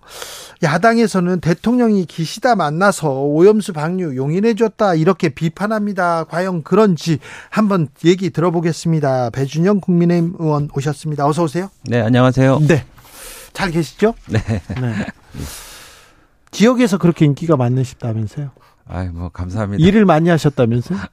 네, 뭐, 감사할 따름입니다. 네. 평가해 주시니까. 일을 너무 많이 하신 거 아닙니까? 다른 지역 다른 지역 부럽게. 예. 아, 다 성원해 주신 덕분으로 생각하고요. 네. 더 많이 하겠습니다. 자, 외부 사람들이 네. 저 지역구에 가도 혜택이 있습니까? 네. 그래서 예를 들면은 올 10월 1일서부터 네. 어, 영종 어, 대교 그러니까 인천 공항 고속도로를 통과하는 모든 국민은 네. 어, 6,600원을 내던 것을 3,200원만 내면 됩니다. 6,600원 비쌌어요. 왔다 갔다 왕복이면 네. 만 원이 팍 넘었는데 이제 그게 깎인다고요? 예, 그거를 어, 그 도로를 정부에서 사서 네. 예, 도로공사에서 사서 네. 그 가격을 낮추게 하는 작업을 지금 하고 있는데 네. 10월 1일 확정입니다. 아, 그래요? 네. 어, 이건 전 국민 혜택이네요. 전 국민 혜택입니다. 어, 네. 잘하셨습니다. 감사합니다. 자, 그러면 영종도, 강화도, 네. 옹진 거기가 네. 지역구죠? 예, 그렇습니다. 네. 알겠습니다. 어, 우리한테도 좀 좋은 소식인 것 같다 이런 생각이 듭니다. 네. 아무튼 이것부터 좀 짚고 넘어가죠. 정상회담이 있었습니다. 네. 자, 윤 대통령이 세 가지 조건 제시했어요. 오염수 방류할 때 정보를 공유하고 한국 네. 전문가도 참여하고 네. 그리고 방사능 기준치 넘으면 즉시 방류 중단하라 이렇게 얘기를 했는데요. 네. 어, 기시다 총리가 어, 두 가지에 대해서는 확답을 피하더라고요. 네. 어, 글쎄요, 뭐 확답을 피한지는 모르겠지만은 뭐 검토를 해서 네. 나중에는 긍정적인 답변이 나올 나오지 않을까 그렇게 좀 생각을 하고 있습니다. 아 그래요? 네, 네, 네. 기다려 보면 됩니까? 네, 그렇습니다. 자, 기시다 만나서 오염수 방류 그냥 용인해줬다. 이렇게 기정사실화 됐다. 이거 잘못한 거 아니냐? 비- 야당에서는 비판하고 나섰습니다. 네, 그 안전하지 않은 오염수 방류는 불가하다. 네. 이거는 대한민국의 에, 정부의 여태까지 입장입니다. 네네. 어, 그런데 다만 지난 정부에서 강경화 어, 외교부 장관이 어, 그 자, 어, 자국 내 주권 국가 내 행위는 막을 수가 없다라고 얘기를 했고 네. 그리고 정의용 외교장관은 세 가지 조건이 충족되면 방류를 허용할 수밖에 없다라는 입장이 그때 대한민국 정부의 입장이었고 지금 우리의 정부의 입장이기도 합니다. 아, 그때 지금 네. 정의용 장관이 했던 입장이 지금 변화가 없습니까? 그렇습니다. 전제 조건에 대해서 전혀 받아들여주지 않, 않은 거 아닙니까? 어, 아니죠. 그 세 가지 조건이, 어, 예를 들어서, 아까 말씀드린. 네. 정보 그, 공유. 네, 네. 정보와, 정보를 공유, 그리고, 전문가 참여. 네, 그리고, 어, 과학적인 방법으로 어, 검증한다. 뭐 이런 것들이었거든요. 네. 네, 그래서, 그, 저희 정부는 방류수, 어, 한 방울 한 방울에 문제가 없, 없, 없을 때까지 끝까지 챙긴다는 뭐 그런 입장입니다. 그리고 예. 중요한 게, 어, 사람들이 좀 착각하시는데, 이번에 네. 방류를 허용하는 게 두굴 허물어 갖고 계속 방류수가 나오는 게 아닙니다. 네. 수도꼭지를 여는 거예요. 예. 그래서 수도꼭지를 열었는데, 만약에 그게 방류수가 어, 오염치를 훨씬 넘어선다거나 그러면은 네. 그거를 다시 잠그게 하는 국제적인 약속을 우리가 한 거거든요. 네. 예, 그렇기 때문에 어, 그것은 우리가 어, 충분히 용인할 수 있다 이렇게 봅니다. 자, 오염수가 나오는데 네. 그 명확한 데이터, 정보를 우리는 받아야겠습니다. 그리고 계속해서 우리 전문가가 그거를 계속해서 좀 검증해야 되겠습니다. 대통령도 그 얘기는 한 거잖아요. 네, 그렇습니다. 그렇죠. 네, 네. 그래서 그거에 대해서 일본 정부가 어, 받아들일지는 좀 지켜봐야 되고요. 예. 한 가지 좀 말씀드릴 거는 IAEA가 예. 176개 국가가 어, 속해 있는 유엔의 산하 기구고요. 이번에 어, 오염수 관련해 갖고 11개 나라들이 다 아, TF가 검증을 했는데 문제가 없었다는 거 아닙니까? 그 중에 러시아도 있고요. 네. 예. 그리고 중국도 있습니다. 그래요? 예, 예. 그렇기 때문에 그런 그런 문제에 있어서는 이제 이, 이제 이런 거예요. 사드도 네. 직접 되면은 죽습니다. 그렇지 않을까요? 예, 예. 예. 그리고 그 어, 예를 들어서 광우병 걸린 소고기도 예. 먹으면 병 걸립니다. 네. 마찬가지로 이 오염수도 농도가 짙으면은 우리가 분명히 어, 문제가 생기는데 이게 농도가 미미하고 무, 무시할 만큼 작기 때문에 이게 문제가 안 된다는 것을 과학적으로 검증하고 네. 여태까지 우리 IAEA를 통해서 예. 어, 우리가 밝힌 거 아니겠습니까? 홍콩에서는요, 일본이 오염수를 방류하면 도쿄를 포함한 일본 10개 현으로부터 들어오는 수산물 즉시 주- 수입을 중, 중단하겠다 이렇게 밝혔어요. 네.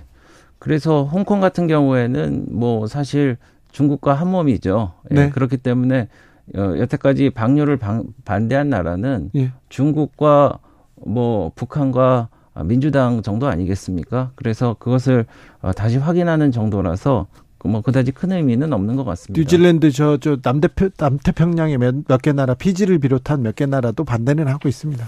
네, 글쎄요. 근데 그렇게 뭐 명- 명확하게 반대를 국제사회에 해서 어, 방류를 하지 못할 정도로 그것을 어, 그- 하는지는 잘 모르겠습니다. 자, 국민들은 좀 우려하잖아요. 네. 오염수 차, 차, 왜 바다에 버리냐. 차라리 다른 대안을 좀 내지. 네. 그런데 우리 정부가 일본 정부의 입장을 막 대변하고 네. 막 그냥 그 오염수를 마시겠다, 수족관물 마시겠다, 이거는 국민들한테 더 불안함만 좀 증폭시키는데, 시키는데 그런 건 하지 마, 말라, 말아달라고 좀 말려주세요. 네.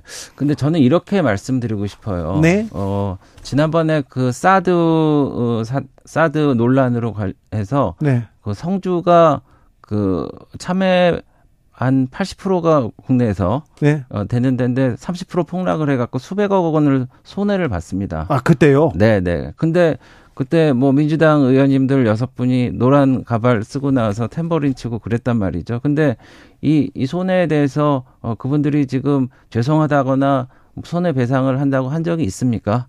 지금 그 뭐 그런 거에 대해서 배상을 해야 된다라는 의견까지 소급해서 나오고 이- 있는 그런 실정이고요. 마찬가지로 지금 오늘도 제가 그 수협 중앙회장님이랑 통화를 했는데 지금 그 수산물 그 도매시장이라든지 이런 횟집이 초토화됐습니다. 팔이 날리고 있어요. 제 지역구가 강화군데 네. 새우젓이 안 팔리고 있습니다. 그리고 소금값이 지금 금값이 되고 있어요. 예, 예. 그러니까 이 말 들으셨죠? 이 우리가 두려워해야 될 것은 두려움 그 자체라고 그랬는데 네. 민주당이 이 두려움을 이 마케팅해 갖고 팔아 갖고 실존하지 않는 두려 어, 두려움 때문에 그런 그 공포 마케팅을 해 갖고 우리 우리 서민들 민생 경제를 파탄시키는 거에 대해서 그거에 대한 책임을 더 물어야 된다고 생각합니다. 알겠습니다. 괴담에 휘말릴 필요는 없습니다. 휘둘릴 필요도 없는데 그런데 오염수 방류되면 아 이거 괜찮은 거야 국민들은 우려하고 있는 거는 또 아시죠? 네, 네. 그 부분에 대해서는 계속해서 네. 정부에서 네. 여당이 네. 우리가 이렇게 검증할 테니 우리가 안전을 위해서 국민을 위해서 이렇게 노력할 테니 걱정하지 말라는 얘기는 계속 해주셔야 됩니다. 과학적으로. 아, 네, 그렇습니다. 그래서 저희 그 정부에서 예. 그 매뉴얼을 만들어 갖고 예. 몇 가지 그 대책에 대해서 얘기를 하고 있습니다. 그래서 첫- 두 달에 한 번씩 우리나라 어, 바다 92곳에 방사능 검사를 했지만 문제가 없고요. 네. 7월부터는 2주에 한 회, 그리고 200곳으로 확대해서 전국 20개 해수욕장도 검사를 하고요. 예. 그리고 모든 원전 보유국가는 사실 그 오염수를 바다에 방류를 합니다. 그리고 지금 어, 이 후쿠시마 원전 사고, 사고가 2011년에 일어났는데 지난 12, 10몇 년 동안 어, 이- 우리 근해에 어, 방사능 지수가 변함이 없었어요. 네. 예, 그래, 그런데 앞으로 한 3, 4개월 정도만 지켜보면은 네. 방류수가 진짜 문제가 될지 안 될지는 어, 밝혀질 것입니다. 알겠습니다. 어, 오염수 문제는 이 정도로 하고요. 네. 고속도로로 좀 넘어가 볼게요. 네, 네. 고속도로 상황이 아주 복잡합니다. 네, 네. 이 아, 양평 고속 왜 종점을 바꿨을까요? 누가 바꿨을까요? 이 논란 커지는데요. 자, 이 논란 중요 뭐가 이렇게 어? 왜 이렇게 복잡합니까? 어, 그러니까 고속도로는 꼭 필요하니까 만들려고 했고, 예? 그래서 이제 고속도로를 최종적으로 만들기까지는 네. 그 지역의 주, 주민들의 여론이 중요한 것이고, 10여 년 동안 네, 네. 양평에 고속도로 내달라. 네, 어, 주말에 아침 저녁으로 양평 가는데 또 가- 네. 강원도 쪽으로 경기도로 가는 길 너무 힘들다. 고속도로 네. 이거는 주민의 수건이었어요. 네, 그래서 제가 볼 때는 이- 이런 것 같습니다. 사실 2010년도에는요, 네.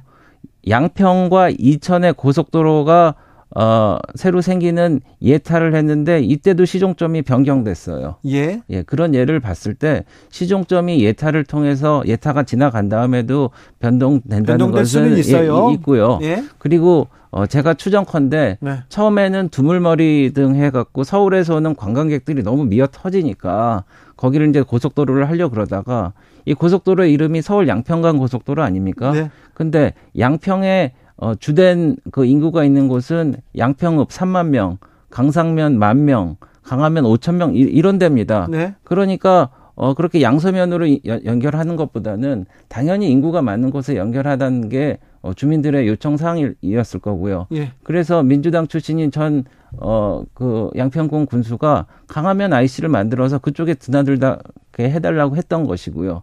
근데 그렇게 하다 보니까 이게 거꾸로 된 니은자가 되지 않습니까? 네. 거꾸로 된 니은자가 되면은 그게 고속도로라고 할 수가 없죠. 그 속도 그 그 시간을 짧게 하려고 그랬는데 오히려 더 길어질 수 있지 않습니까? 네. 그래서 근데 이상하게도 니은자로 만든 종점을 다시 보니까 거기에 어, 전 양평 군수 의 땅도 있고 예. 김부겸 전 총리의 땅도 있고 네. 뭐 유영민 전 비서실장의 땅도 있고 그러니까 그것도 이상하고 이것도 이상하다 그러니까 막 꼬여버린 거거든요. 네. 그래서 제 생각에는 어 이번 그 윤석열 정부가 끝날 때까지 아마 민주당에서는 이렇게 됐건 저렇, 저렇 저렇게 됐건 공격의 에, 끈을 놓지 않고 계속할 거란 말입니다. 그래서 백지한 겁니까? 그래서 네. 백지화한 거는 제가 볼 때는 꼭 바람직한 그. 거는 아닌 것 같아요. 네. 그래서 제 개인적인 의견을 묻는다면은 네. 주민 투표와 예. 이런 공론화 어, 과정을 이런 과정을 통해서 한번 제대로 해봐야 되는데 문제는 민주당이 예. 어, 이것을 다시 시작할 것 같으면은 벌떼처럼 늘어나서 이것을 뭐 탄핵하겠다, 국정조사하겠다, 뭐, 뭐, 이- 이렇게 달려들고 그러면 어, 어떡합니까, 저희가. 아니 근데 전 민주당 군수가 네, 네. 땅을 사고 땅 투기를 했는지 네. 아니면 어떤 사람이 특혜를 받는지 네. 조사는 해야 되겠네요. 어, 근데 조사를 해야 되니까 예. 지금 그래서 국정감사, 국정조사. 국정조사 얘기도 하는 것 같은데 네. 근데 모르겠습니다. 국정조사는 어떤 일이 잘못됐을 때 예. 책임을 물을 때 예. 이럴 때 하는데 지금은 사실 예타가 통과돼 갖고 어 타당성 조사를 하는 과정에서 최종적으로 결정된 게 아무것도 없어요. 아무것도 없는 상황에서 국정조사를 통해서 얻으려고 하는 게 과연 무엇인가? 그리고 그것에 우리가 여야가 힘을 쏟아 갖고 하는 게 민생 경제를 지금 해 나가야 될 일이 많은데 무엇이 도움이 되는가? 자. 이런 걱정을 하게 되는 겁니다. 서울 양평 고속도로가 있는데요. 원안은 이렇게 가기로 돼 있는데 지금 종점이 변경됐습니다. 변경안 주, 주변에 네. 주변에 공교롭게 네. 김건희 여사 땅이 기- 질가의 땅이 있어요. 네. 그래서 특혜를 본다. 이 주장을 하자마자 네. 장관이 네. 아니 그 안은 이렇게 됐고 주민들이 어떻게 바랬고 이런 자초지종을 설명하면 되는데 안 하고 야 백지화 한다. 민주당 반대 안 해. 이렇게 나온 거지 않습니까? 그러면 양평 양평 주민들도 황당하고 국민들도 이게 뭔가 이렇게 네. 의아해하게 볼 수밖에 없지 않습니까? 네. 네. 그래서 그 사회자가 말씀하신 대로 네. 백지화를 발표한 거는 어 제가 볼 때는 약간 섣부르지 않았나 이런 생각을 합니다. 예, 예. 왜냐면은 너무나 그 공격하고 그러니까 그런 예. 말씀을 하실 수도 있지만은 결국에는 좀 바로 잡아야 된다고 생각하는데 예, 예. 이것이 꼭 그 장관만의 어떤 잘못이라기보다는요. 네. 민주당도 그렇게 어 죽기 살기식으로 해갖고 결국은 양평 서울 간 고속도로를 어, 무산시킬 정도로 그렇게 민폐를 끼치면 안 된다는 말씀을 드립니다. 그래서 뭐 이게 보이는 라디오라고 그래서 제가 네네. 설명을 드리는데 어 이게 원안이 이, 게 원안이 이쪽이죠. 예, 원안은 그러니까 이렇게 직선입니다. 예, 원안이 직선이고 여기 아까 말씀드린 뭐 어, 민주당 인사들의 뭐 땅이 있기도 해요. 예. 그런데 보면은 이 강하면이라든지 강상면에 인구가 많고 여기 양평읍에 인구가 많습니다. 그러니까 제 생각에는 어, 양평 양평 군수 전 민주당 출신 양평 군수가 여기는 꼭 걸쳐서 가야 되겠다라고 그런 겁니다. 그러니까 가다가 이쪽을 거치는데 오해하는 사람들은 아 양평 군수의 땅이 여기 있으니까 여기는 찍더라도 여기는 가야 된다. 그러니까 이렇게 니은자로 이상한 면이 된 겁니다. 그래서 제가 아까 말씀드렸죠. 제 지역구가 아, 백령도도 있는데 네. 백령도는 배 타고 갈때 어, 이렇게 거꾸로 된 그 니은자 형태로 갑니다. 예. 왜 그렇게 가냐면 아니 그냥 니은자죠. 왜냐하면 NLL이 있기 때문에 네네. 불가피하게 그렇게 갈 수밖에 아, 없는데 멀어요. 네. 여기 무슨 NLL이 있습니까? 네. 북한군이 있습니까? 네. 근데 왜, 니, 왜 거꾸로 된 니은자로 갑니까? 그래서 아마 정부에서는 이렇게 했을 텐데 네. 이렇게 된 것도 여기가 IC 나들목이라서 나가는 게 아니고 그냥 인터체인지예요. 그러니까 어, 여기 뭐 땅이 있다 그래서 이 근처에 조금 득을 볼 수 있을지 모르겠는데 네. 그런 IC는 나들목은 아니라는 겁니다. 알겠습니다. 유튜브 생방송이나 어플리케이션 콩 통해서 어, 저 의원님 설명 잘 드, 들으셨죠? 의원님 깨알 지역구 관리도 잘 들으셨죠? 백령도 잘 챙기고 계시네요. 알겠어요. 자, 그런데요. 네. 이게 또 자, 그러면 이 양평 고속도로 백지화가 민주당 탓이다. 자, 국민의힘 지도부에서 민주당 사과가 없으면 재추진 못하다 이렇게 얘기하는데 네. 이거는 조금 너무한 거 아니냐 이렇게 국민들이 아, 그러니까 민주당은 사과를 안 할 거라고 봅니다. 예. 근데 저희가 원컨대 예. 민주당은 이것을 너무 쟁점화 삼아 갖고 예. 이 국정을 마비시키려는 그런 프레임에서 좀 벗어나도록 좀 했으면 좋겠다는 생각이고요. 네.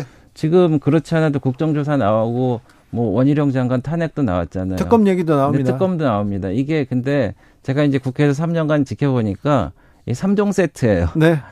꼭 같이 나오는 겁니다. 네네. 그래서 지난번에 이태원 때도 어 사실 국정조사만 한다고 딱 그래갖고 사인해갖고 원내대표끼리 끝내버렸거든요. 네. 근데 그 다음에 그 다음에 뭡니까 탄핵해갖고 뭐 해임시켜 해임시키고 뭐 그리고 그 다음에 또 지금 특별법을 만들어서 특별조사위원회를 해서 하고 이런 식으로 국정 흔들기 프레임으로 가면 안 된다는 거고요. 예. 그리고 우리가 그 이번에 양평 서울 고속도로에 나타난 인물 인물들을 보니까 어 공교롭게도 후쿠시마에서 보- 보았던 그 시민 음, 운동하던 분들이 또 예를 들어서 사, 사드에서 나타났던 분들이 계속 그냥 어 그냥 손잡고 다니시면서 하는데 네. 이분들이 뭐 그런 뭐 군사 문제 무슨 건설 문제 교통 문제 뭐 이런 거 다 전문가입니까? 예. 예, 부진하신 분들이에요. 자, 유승민 전 의원이 네. 자, 윤석열 대통령 기시다 앞에서 오염수 방류 찬성하고 이거 짜고 치는 고스톱이다 이렇게 얘기하던데 이 부분은 어떻게 말씀하시겠습니까? 짜고 치는 고스톱이면은 그렇게 요구를 안 했겠죠. 네. 예. 그 대한민국의 어그 대표자로서 네. 그 국민들이 걱정하는 어세 가지 세 가지 정도가 충족이 되면은 이제 네. 국민들이 걱정 안 하실 거다라는 정당한 어 요청을 한 겁니다. 네. 윤상현 의원은 오염수 말고 유승민을 방류해야 된다 이렇게 얘기했습니다. 윤상현 의원이 그런데 김건희 여사 이거 양평고속도로 이거 그 원희룡 장관이 좀 성급했다 그러면서 어 오비락이지만 사업을 원점 재검토해야 된다 이렇게 얘기하는데 이 의견은 어떻게 생각하세요? 그래서 저도 이것을 이제 좌우가 너무 흔들리고 그러면은요 네. 처음으로 돌아가서 처음부터 해야 되는데 글쎄 민주당에서는 원안 사수위원회라고 만들었습니까? 네. 원안이면 원안이 다 해- 행복한데 네, 네. 행복한데 왜 김건희 여사만 빼고 원안이면 다 행복한데 왜 원안으로 안 가냐 이렇게 얘기합니다. 글쎄요, 근데 원안으로 하게 되면은 강상면, 강하면 그리고 그 읍에 있는 분들은 별로 행복하지 않, 않을 걸로 보여지거든요. 네. 예, 근데 그게 왜 다 행복한지 좀 두고 봐야 되겠습니다. 알겠습니다. 네. 정계특위위원장인데 어, 이 얘기는 다음 시간에 할까요? 뭐 알겠습니다. 알겠습니다. 어, 말씀 여기까지 듣겠습니다. 배준영 국민의힘 의원이었습니다. 감사합니다. 네, 감사합니다. 정치 피로, 사건 사고로 인한 피로, 고달픈 일상에서 오는 피로. 오늘 시사하셨습니까? 경험해 보세요. 들은 날과 안 들은 날의 차이. 여러분의 피로를 날려줄 저녁 한 끼 시사. 추진우 라이브.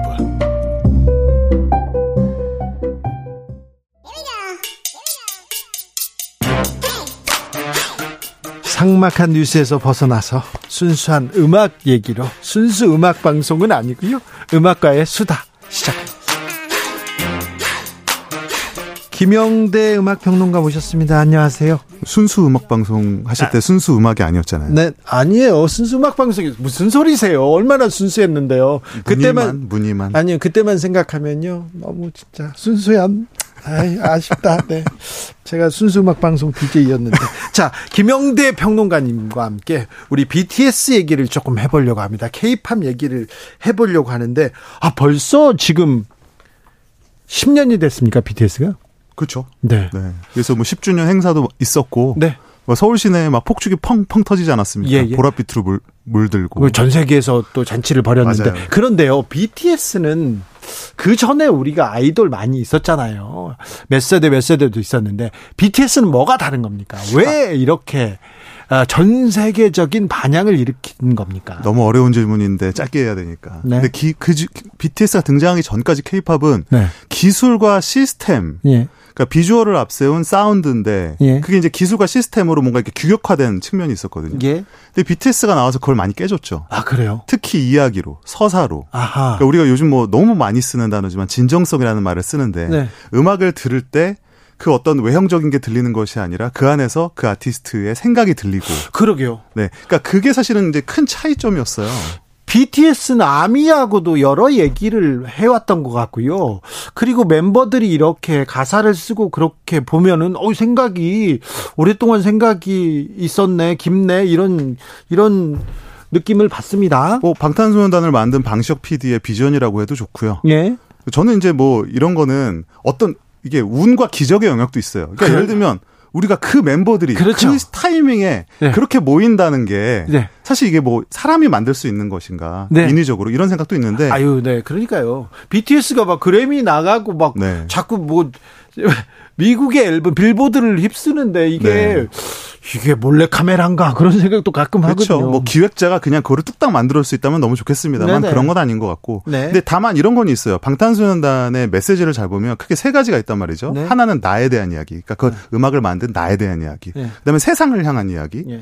그리고 이제 그들을 항상 든든히 지켜주는 아미와의 어떤 교감. 네, 커뮤니케이션 그들과의 커뮤니케이션이 있잖아요. 근데 네. 이런 세 가지 부분들이 사실 그 전까지 아예 없었던 것은 아닙니다만 네. 방탄소년단처럼 그거를 지속적이고 일관되고 진정성 있게 표현한 그룹이 사실 없었다. 이제 그 점에 있어서 많은 사람들이 심지어는 해외 팬들도 네. 그것을 방탄소년단의 차별점으로 보고 있다는 점이 흥미롭죠. 그래요? 저기 BTS 관련된 강좌가 막 특별 강좌 열리는데 평론가님도 거기서 강의하신다면서요? 아, 뭐 이런 것까지. 그러면 어떤 얘기 하십니까? 아, 저는 이번에는 그 전까지는 뭐 방탄소년단은 왜 성공했는가? 네. 방탄소년단은 우리에게 무엇인가? 뭐 이런 얘기를 주로 했었는데 이번에는 지난 10년을 한번 좀 갈무리하고 싶어요. 네. 그래서 데뷔 초부터 예. 어떻게 성공했고 예. 어떤 방식으로 세계 속의 방탄소년단이 됐고 네. 또 앞으로 이 이후에는 또 어떤 일들이 벌어질까에 대해서 네. 뭐 제가 뭘 네. 알겠습니까만은 제 아는, 풀어보고자 합니다. 제 아는 저기 음악 방송 PD님께서 네. 초, 뭐 초창기 데뷔 초에 BTS를 이렇게 게스트로 이렇게 불렀나 봐요. 음. 메인 게스트 주로 와서 얘기를 해주고. 네네. 그런데 너무 숫기도 없고 또 방송 뭐라고 해야 되나요? 끼도 없고 네. 그래가지고 아이고 저 어떻게 어떻게 할까? 어떻게 할까 어. 고생스럽다 이렇게 얘기했는데 오 아유 뭐 그런 사연은 너무 많고요. 네. 같은 날두 네. 그룹이 대- 두 그룹이 쇼케이스를 열어서 네.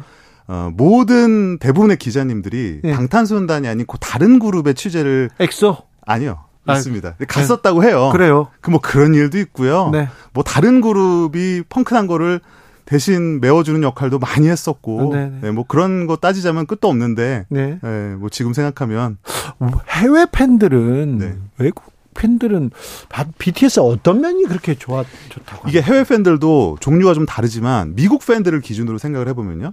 이제 미국 애들이 특징이 뭐냐면 그 아티스트의 뮤지션십이라는 거에 대해서 굉장히 기준이 높아요. 아 예. 그러니까 음악을 들을 때 이거는 뭐 누군가가 만들어준 거다. 인공적인 거다라고 하면 점수가 좀 박하고 네. 이것은 아티스트의 뭔가 본연의 것을 표현한 것이다라고 하면 점수가 높거든요. 그렇죠. 근데 그런 부분에서 수많은 보이그룹이나 이런 아이돌 좀 중에서도. 방탄소년단을 높게 평가하고 네. 심지어 나아가서는 케이팝에 대한 막연한 반감을 좀 깨준 역할도 있- 그렇죠. K-팝 그리고 아이돌 아이돌은 만들어진다 얘기했는데 찍어낸다 얘기했는데 네. 이 친구들은 자기 철학으로 이렇게 자기들이 만들어낸 거야. 슈가 좀 노래 부를 때 가사 쓸 때 화를 내긴 하지만 그 분노 많이 내죠. 왜? 네. 그 분노로 여기까지 그 진짜죠, 그. 분노가. 네, 이게 진짜야. 네. 네. 아미들, 아미 팬들 참, 대- 아미 팬들도 좀 대단하신 것 같아요. 아, 뭐 대단하다는 말은 너무 과소평가고 어, 사실 그래요? 우리가 알고 있는 네. 그러니까 방탄소년단의 음악 멤버가 있지만 네. 우리가 알고 있는 방탄소년단 현상, 예. BTS 현상의 가장 중요한 주체는 당연히 아미 아니에요. 아, 그렇죠. 네. 네. 좀 와- 확실히 다른. 네, 그러니까 이런 성장을 만들어낸 주역이고 네. 지금도 사실은 그 서사의 일부가 됐잖아요. 예. 그러니까 방탄소년단의 음악에 있어서 아미라는 존재가 없다면 예. 사실 얼마나 그 레파토리가 지금처럼 풍요, 풍요롭지는 못 하지 않았을까. 예. 네, 그런 생각이 들어요. 그런데 그 맏형 진이 군대에 가면서 BTS 아성이 흔들릴 것이다. 군대 갔다 오면 이상해 이상하게 조금 아저씨 필이 날 것이다. 이렇게 이렇게 우려하던 사람도 있는데 지금 그런 군 공백기, 군백기가 거의 보이지 무색하죠? 않을 정도, 예, 않을 정도예요. 무색하고요. 네. 그리고 그 이제 아이돌이라는 생리를 이제 좀 잘 이해하시는 분들은 아시, 아실 텐데 어느 순간이 지나면요. 그러니까 그룹을 좋아하는 사람들도 물론 계속 존재하죠. 하지만 그 그룹의 멤버들이 각각의 영역으로 이렇게 활약하기를 바라는 마음들이 있어요. 예. 예, 그 좋은 의미로서. 그래서 이제 앞으로 뭐 지금도 계속 나오고 있습니다만 뭐 제이홉, 진, 뭐 앞으로 이제 공개되지 않은 것 중에는 정국 또비 이런 멤버들의 그 솔로 앨범들이 있단 말이죠. 예. 근데 이거는 방탄소년단이 기존에 보여주지 못했던 것들을 분명히 보여줄 텐데 이런 거에 대한 기대감이 있거든요.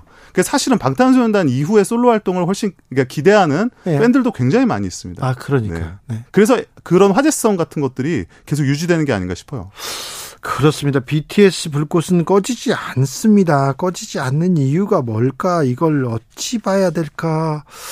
음, 네. 암- 아무튼 BTS 저 용량이라고 봐요. 용량. 용량. 그러니까 보여줄 수 있는 용량이 아직 많이 남았다. 아직도요. 네. 그러니까 그룹으로서는 많이 보여줬죠. 네. 솔직히 말하면 그룹으로서 보여줄 수 있는 서사의 이야기에 어느 정도 한계는 왔다고 생각을 해요. 그러니까 물론 이제 더 앞으로 경험하고 예. 이런 것에 따라서 추가가 되겠죠. 근데 네. 솔로 멤버들이 보여줄 수 있는 스토리들은 아직 많이 남지 않았을까? 그렇습니까? 네. BTS 말고 아 BTS 말고 다른 그룹이 이렇게 좀 주목을 받는다든가 관심을 받는 해외 팬들한테 아, 주목은 많이 받고 있죠. 어디, 지금도 어디, 뭐 어디, 스트레이키즈, 네. 에이티즈, 뭐 최근에 걸그룹들도 많이 주목받거든요. 네. 뭐 뉴진스 뭐 잘 아실 텐데, 네. 뭐 르세라핌, 네. 아이브 이런 그룹들 네. 지금 뭐 4세대 뭐 나아가서는 지금 5세대라는 말도 있는데 네. 이런 그룹들이 뭐 계속 주목을 받고 있죠. 네. 근데 예전에 이제 뭐 팝 음악 생각해 보면 네. 비틀즈 이후에 그 다음은 누가 될 것인가라고 할때 그렇죠. 우리가 비틀즈만큼 대단한 그룹을 기다리는 건 아니에요. 네, 사실은 그럼요. 네. 그거는 어렵죠. 네. 하지만 그 판이 커졌다는 건 우리가 인정을 해야 되고 그 가운데서 뭐 누구든 스타가 될 수 있겠죠. 네. 스트레이키즈 나오고 다 좋은데 세븐틴 말씀 안 하셔가지고 제가 아 세븐틴이요. 네. 아 세븐틴은 이제 선배 이미 선배가 돼갖고 아, 이- 이미 이제 반열에 올라가. 네 이미 반열에 올랐죠. 뭐 400만 장씩 파니까. 그러니까요. 아이돌 말고 또 이제 걸그룹도 이렇게 또 장르를 만드는 걸 보면 블랙핑크가 갔고요. 뉴진스 네. 가고 따라가고 아이브 네. 따라가는 걸 보면 어, 우리 저 케이팝의 뭐라고 해 저변 엄청 좀 폭이 넓어, 넓어지네요. 어, 넓어져야죠. 네. 어, 아직은 좀 부족한 것 같아요. 그래요? 좀 넓어져야 된다고 생각을 하고 지금까지는 또 우리가 또 아주 일부 아이돌만을 한국 대중음악의 전부로 인식하는 시선도 없진 않았죠. 물론 예. 가장 잘 팔리는 상품이니까. 예. 근데 앞으로 이제 그런 또 다른 장르 음악들, 뭐 힙합, R&B 좀 가능성 이 있다고 보거든요. 그래요? 네, 이런 음악들이 좀 더 알려져야 된다고 생각을 하고 네. 예, 그 안에서 좀 다양한 이야기들이 좀 발견이 됐으면 좋겠어요. 다른 다른 안 될 것 같은 그런 부정적인 표정을 하고 계신데요. 저는 뭐 우리 힙합은 뭐 네. 어, 세계적으로도 경쟁력이 크지는 않다고 한국말이라. 그럴 것 같죠? 네. 저 우리 우리나라 사람들이 옛날에 네. 외국 힙합이 뭐가 좋았는지 아세요? 뭐, 못 알아들어서. 아 그래요? 외국인들이 왜 우리나라 힙합 좋아하는 줄 아세요? 그래요? 안 들려서. 안 들려서요? 아 진짜 그 농담이 그래서- 아니라 네. 그것도 하나의 매력입니다. 그래서 네. 실제로 지금 그 어떤 비트나 이런 언어의 구사력 같은 것들은 이미 글로벌 한 스케일 그 레벨에 와 있다고 생각을 하고 예. 뭐좀 더 다양해지면 좋겠어요. 그렇죠. 결코 아닐 안 된다고 생각하지 않습니다. 주목하고 있는 아티스트가 있습니까? 아 뭐 많이 있는데 사실 많이 저는. 뭐 다 주목을 하고 있어서 아까 예. 말씀드렸던 뭐 뉴진스, 르세라핌 네. 걸그룹 중에 네. 뭐 이런 팀들 주목하고 있고요. 예. 네. 뭐 스트레이키즈, 에이티즈 뭐 마찬가지입니다. 알겠습니다. 네. 네. 세븐틴. 세븐틴도 죄송합니다. 세븐틴 친하신가 봐요. 아니요, 아니요. 좋아하시는 분이 있어 가지고요. 어, 아, 그러세요? 네. 밖에 계신 분 중에서? 아, 네네. 네, 아, 세븐틴 뭐 최고죠. 네, 알겠습니다. 세븐틴 17명 아닙니다, 참고로. 알겠습니다. 네. 세븐틴 저는 그 숫자에 그냥 정이 가 가지고. 네. 네. 그렇습니다. 아, 자, 케이팝. 이 한국 문화의 위상을 이만큼 끌어올렸습니다. 물론 한국 영화라는 그 우리의 컨텐츠가 있지만 근데 아무튼 한국 어, 가요 팝이 지금 전 세계에서 소비되고 있습니다. 이 네. 위상은 언제까지 이어질까요? 계속 갈까요? 뭐 계속 간다고 저는 보는데 네. 그 이유는 사실 별건 아니고 지금까지 우리가 케이팝 뭐 한류라고 말을 했습니다마는 네. 지금까지는 오히려 좀 다지는 기간에 불과했다고 저는 보거든요. 이제 시작이다. 네, 저는 그렇게 봐요. 네. 케이팝 같은 경우만 봐도 이런 우리가 알고 있는 기획사 시스템 이런 게 예. 사실 굉장히 영세합니다. 예. 예, 미국 미국 수준으로 뭐 예. 워너뮤직이나 뭐 유엠 유니버설이나 소니 같은 그런 거대한 기업이나 미디어 회사로 나아가기까지는 네. 아직 좀 길이 멀었어요. 네. 최근에 벌어지고 여러 가지 사태를 봐도 네. 조금은 멀었습니다. 그런데 이제 그거를 이제 탈피를 시작했거든요. 네. 그럼 이제부터 시작이라고 봐야죠. 알겠습니다. BTS와 이제부터 시작된 K-팝에 대한 얘기 들었습니다. 김영대 평론가님 감사합니다. 네, 세븐틴 좋아합니다. 네, 알겠습니다. BTS의 Take Two 들으면서 김영대 평론가님 보내드리겠습니다. 감사합니다. 감사합니다.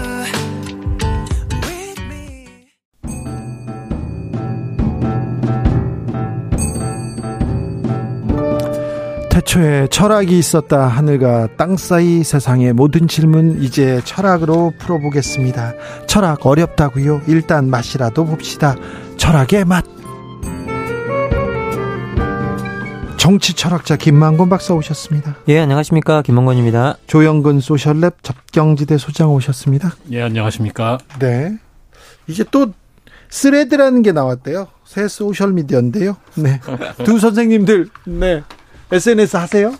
아, 예, 합니다. 어, 하- 하세요? 네, 뭐 저도 하죠. 예. 아, 저도 하는데요. 전 잘 안 해요. 네. 그래서 트위터가 처음 나왔을 때 다 이거 해야 된다, 해야 된다. 맨 나중에 해요. 그래서 이제 트윗만 했으면 좋겠는데 이제 페북 해야 된대요. 하, 씨, 페북으로 가서 페북을 하면 또 다른 거 나와요. 또 스레드까지 나오고 아, 아니, 저는 나름대로 네. 페이스북을 굉장히 제가 피- 하는 일과 연관지어서 네. 꼭 필요한 것만 올리고 아 그래요. 사생활은 가끔씩 그냥 재밌는 거 있으면 올리고 이래서 굉장히 절제한다고 생각을 하고 있었거든요. 네. 몇달 전에 제 같이 사는 네. 처가 얘기를 하는 거예요. 저보고 중독이라고. 근데 아. 아니 왜 그랬더니 밥 먹다가도 얘기하다가도 가- 자꾸 스마트폰 꺼내가지고 페이스북을 열어본다는 거예요. 저는 뭐- 몰랐어요. 네. 뭐 맞는 거예요 그 말이. 이후에 제가 지금 많이 주의하려고 애를 쓰고는 있는데 저도 중독에서 자유롭지 않습니다. 아니 뭐 저도 약간 그런 느낌이 있는 게요. 이게 최근에 밤에 자다가 새벽 2시, 3시 막 4시 이렇게 깨면 이유 없이 한번 열어봐요. 거기를. 아, 그 계속 보게 돼 있어요. 같은 증상이. 예. 그리고 주변 사람들이 뭐, 뭐라고 얘기했는지. 저는 사적인 얘기는 전혀 하지 않습니다. 그냥 뭐, 그 뉴스나 소식 얘기하는데 제가 트윗이 100한 10만 명까지 있었거든요. 음. 그리고, 어, 뭐, 페이스북 한 3, 40만 명 있었던 거야. 뭐, 그런데, 어, 언제부턴가 보지 않습니다. 그리고는 그 저는 사적인 대화를 이렇게 올리는 거 그리고 뭐 음식 뭐 어디 갔어요 이런 거는 전혀 하지 않았습니다 한 번도 그- 아, 그런 얘기 하는 거 싫어요. 아니 뭐 저도 이제 어제 그 영화 평론가 한 분을 이제 어, 어제 그 만났었는데 이야기를 하다가 이제 그분이 최근에 정말 줄여보고 싶은 게 이게 SNS라는 거예요. 네. 음. SNS를 하다가 자 온갖 이야기를 다 하는 자기 자신을 발견하게 된다고. 특별히 예, 예, 뭐 한- 맞아요. 한국 사람들 예. 그리고 또뭐뭐 미디어에서는 젊은 층이라고 얘기하는데 인생샷 찍는다 SNS 중독이다 사랑이다 그리고 과시욕 이것 때문에 과소비 과소비 계속 부추긴다 얘기하는데 어 정말 우리나라 사람들이 그렇게 이렇게 보여주기 그 다음에 과시욕 그렇습니까? 아, 뭐 저는 기본적으로 지금 우리나라가 그런 방향으로 좀 갈 수밖에 없는 분위기가 아닌가라는 생각이 듭니다. 그래요? 예. 음. 첫 번째는 우리나라가 이제 잘 아시다시피 초연결망 사회가 가장 잘 만들어져 있는 사회 중에 예, 하나고 음. 예. 그래서 뭔가를 알리고자 한다면 그걸 너무 쉽게 할 수 있는 나라 중에 하나고 그리고 두 번째는 뭐냐면 우리나라가 이제 완전히 완연한 소비 사회에 들어갔거든요. 근데 소비 사회에서는 내가 뭘 쓰고 있는지를 남한테 보여주고 그거를 인정받는 게 자기 정체성이에요. 아니 뭐 왜 보여줘요? 그게 정체성이라고요? 예, 아니 예. 근데 그렇게 생각하는 예, 분들이 예, 많아요. 예, 예, 실제로 많아요. 그리고 이게 우리가 꼭 SNS는 아니라도 아니 아니더라도 휴대폰도 정체성의 일부네 일부예요. 그러니까 내가 어떤 휴대폰을 쓰는가가 내가 누군지가 되는 수가 있거든요. 아하. 그래서 휴대폰이 세 개 나오면 계속 새 거로 교체하시는 분들도 많고, 예. 맞아요. 예, 꼭 그리고 뭐 그 폰만 쓰시는 분들도 계시고, 네. 음. 예. 그러면 이렇게 휴대폰이나 자기가 가지고 있는 물건들이나 이런 것들이 자기 정체성의 일부라고 생각하는 경우가 많고, 네. 그리고 기본적으로 우리나라가 또 이게 각자 도생의 사회잖아요. 그럼 이 각자 도생의 사회에서 가장 필요한 건 타인으로부터의 인정이거든요. 음. 그러면 이게 SNS와 그러니까 소비 사회 그리고 SNS 뭐 이런 모든 것들 각자 사회 사회 분위기 이런 것들이 모두 다 어디서 어디에서 만나냐 지독한 타인으로부터의 인정 욕구와 만나게 되는 사회인 거죠. 네. 그리고 그걸 가장 전파하기 좋은 기술적 배들을 가지고 있고 예. 그러다 보니까 우리나라가 이제 어떻게 보면 SNS를 통해서 자기를 과시한다거나 어떤 그렇고 있는데 그건 사실 저는 그게 자기 과시라기보다는 이 인정받지 그러니까 진짜 우리가 초연결망 사회를 만들었지만 진짜 타인과 연결되어 있지 않은 거죠. 음. 타인 초연결망 사회에서 타인과 연결되지 못하는 사람들이 어떻게든 이 타인으로부터 인정을 받으려고 하는 그 욕구들이 그렇게 발현되고 있는 게 아닌가라는 네. 생각이 들 때가 있어요. 조영근 소- 소장님 같은 좀 훌륭한 인격자들도 하나 올렸는데 아니. 좋아요가 만 개 달릴 달릴 때는 오 괜찮네 그러다가 뭐한 5천 개 달리면 아, 이렇게 실망하고 막 그러시죠. 아, 예, 예. 일단은 뭐 숫자가 너무 저 비현실적이어서 그렇긴 한데 저도 그렇죠. 일희일비하죠. 이게 좋아요 숫자에 막그 굉장히 신경이 쓰이게 되거든요. 그래서 이게 보면 좀 전에 인생샷이라고 그러셨지만 네. 김만권 소장님 저 선생님 말씀하시는 동안에 잠시간 인정이라는 표현 나왔잖아요. 사실 인생샷은 자주 찍을 수 있는 게 아니잖아요. 근데 사람들이 늘 보면 인증샷을 찍어요. 인증. 그러니까 이게 뭐냐면 결국은 끊임없이 자기를 기록하고 전시하고 인증받으려고 하는 거예요. 네. 근데 이게 그러면 왜 이렇게 자꾸 인정받으려고 할까? 여러 가지 이유가 있겠지만 그 중에 결정적으로는 결국은 자기 삶이 불안정해서라고 생각이 들거든요. 네. 그러니까 이게 이제 아무래도 젊은 세대가 좀 더 많이 한다. 이렇게 얘기를 하는데 그렇, 그렇게 보면 이게 젊은 세대일수록 사실은 삶이 불안정하잖아요. 불안정한 삶을 살고 있죠. 아직까지 가족도 이루지 못했고 직업도 제대로 불안정하고. 어 이게 사실은 굉장히 그 흥미로운 이야기인데 직접 연결은 아니지만 그 과소비 행태, 명품 소비 과소비 행태를 분석한 연구 중에 다문화 사회에서 이민자 집단일수록 명품 소비에 집착한다는 그런 조사 연구가 있어요. 아 그렇군요. 그게 이게 어느 나라나 좀 그런 경향이 있다라는 거예요. 음. 그 이민자들이 왜 그런가 하면 당연히 그 사회에서 안정되지 못했잖아요. 네. 떠 있는 사람들이에요. 네. 제대로 인정받지 못해요. 그걸 음. 명품 소비를 통해서 대체한다는 거죠. 그걸 충족시키려고 한다는 거예요. 입고 있는 뭐 이런 것들을 보여주면서 그렇죠. 나는 다르다라는 걸 보여주는 거죠. 그게 결국 음. 이게 사실은 SNS 집착과 이 두 가지 결국 통하는 현상이다. 네, 네. 결은 조금 다르지만 네. 아, 자기 입지가 불안한 정치인들이 SNS에 가장 과몰입합니다.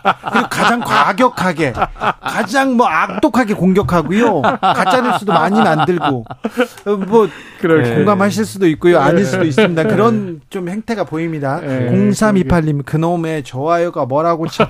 그래서요, 정치인들이 말도 안 되는 얘기를 해요. 누구를 막 공격하고 뜬금없이. 음, 좋아요 많이 받으니. 좋아요 때문에 그래요. 4723님, 아빠요. 저는 SNS에 주진 우 라이브 이야기 올려요. 아유, 이분 훌륭하시네요. 매우 훌륭하신 분입니다. 하이든님께서. 알려주시면 좋아요 누르겠습니다. 네. 예, 저도 저 저도 좋아요 누르겠습니다. 알려주시면. 어, 네. 좋네요. 네. 왜 사람들은 인정 욕구를 가지고 있는 걸까요? 그거 그게 생존에 유리한가요? 이렇게 물어봅니다. 기본적으로 이제 저희들이 우리가 뭐 욕구 단계들이 여러 가지가 있는데 인간이 뭔가 자기 욕구가 완성되는 마지막 단계가 남들로부터 인정받는 거거든요. 그러면 이게 남들로부터 인정받는다라는 게 어떤 뜻을 가지고 있냐면 아까 제가 정체성 이야기를 드렸잖아요. 근데 이게 원래 이 정체성이 많은 사람들이 이게 내가 만들고 내가 규정하는 거라고 생각하지만 결코 그렇지 않습니다. 내가 누구라는 건 남들이 인정해야 완성이 돼요. 그렇죠. 예. 그러면 그 내가 누구라는 걸 인정하는 단계의 마지막 단계로서의 그 인정 욕구라는 것들이 정말 엄청나거든요, 사람들이. 네. 그리고 그 인정 욕구가 사실은 어떻게 보면 좋아요와 댓글과 이런 거로 나타나고 네. 그리고 아까 인생샷 이야기했잖아요. 제가 인생샷을 이렇게 들여다보니까 인생샷이 단순한 그런 이미지가 아니더라고요. 그 밑에 달리는 댓글, 좋아요 그렇죠. 숫자 이런 것까지 다 관리하는 게 인생샷이에요. 그게 인정받는 거지. 예. 이거 어디냐, 너 뭐 먹었냐, 이거 와, 이거 있잖아. 그렇죠. 네, 맞아요. 그죠? 예. 이게 그 음.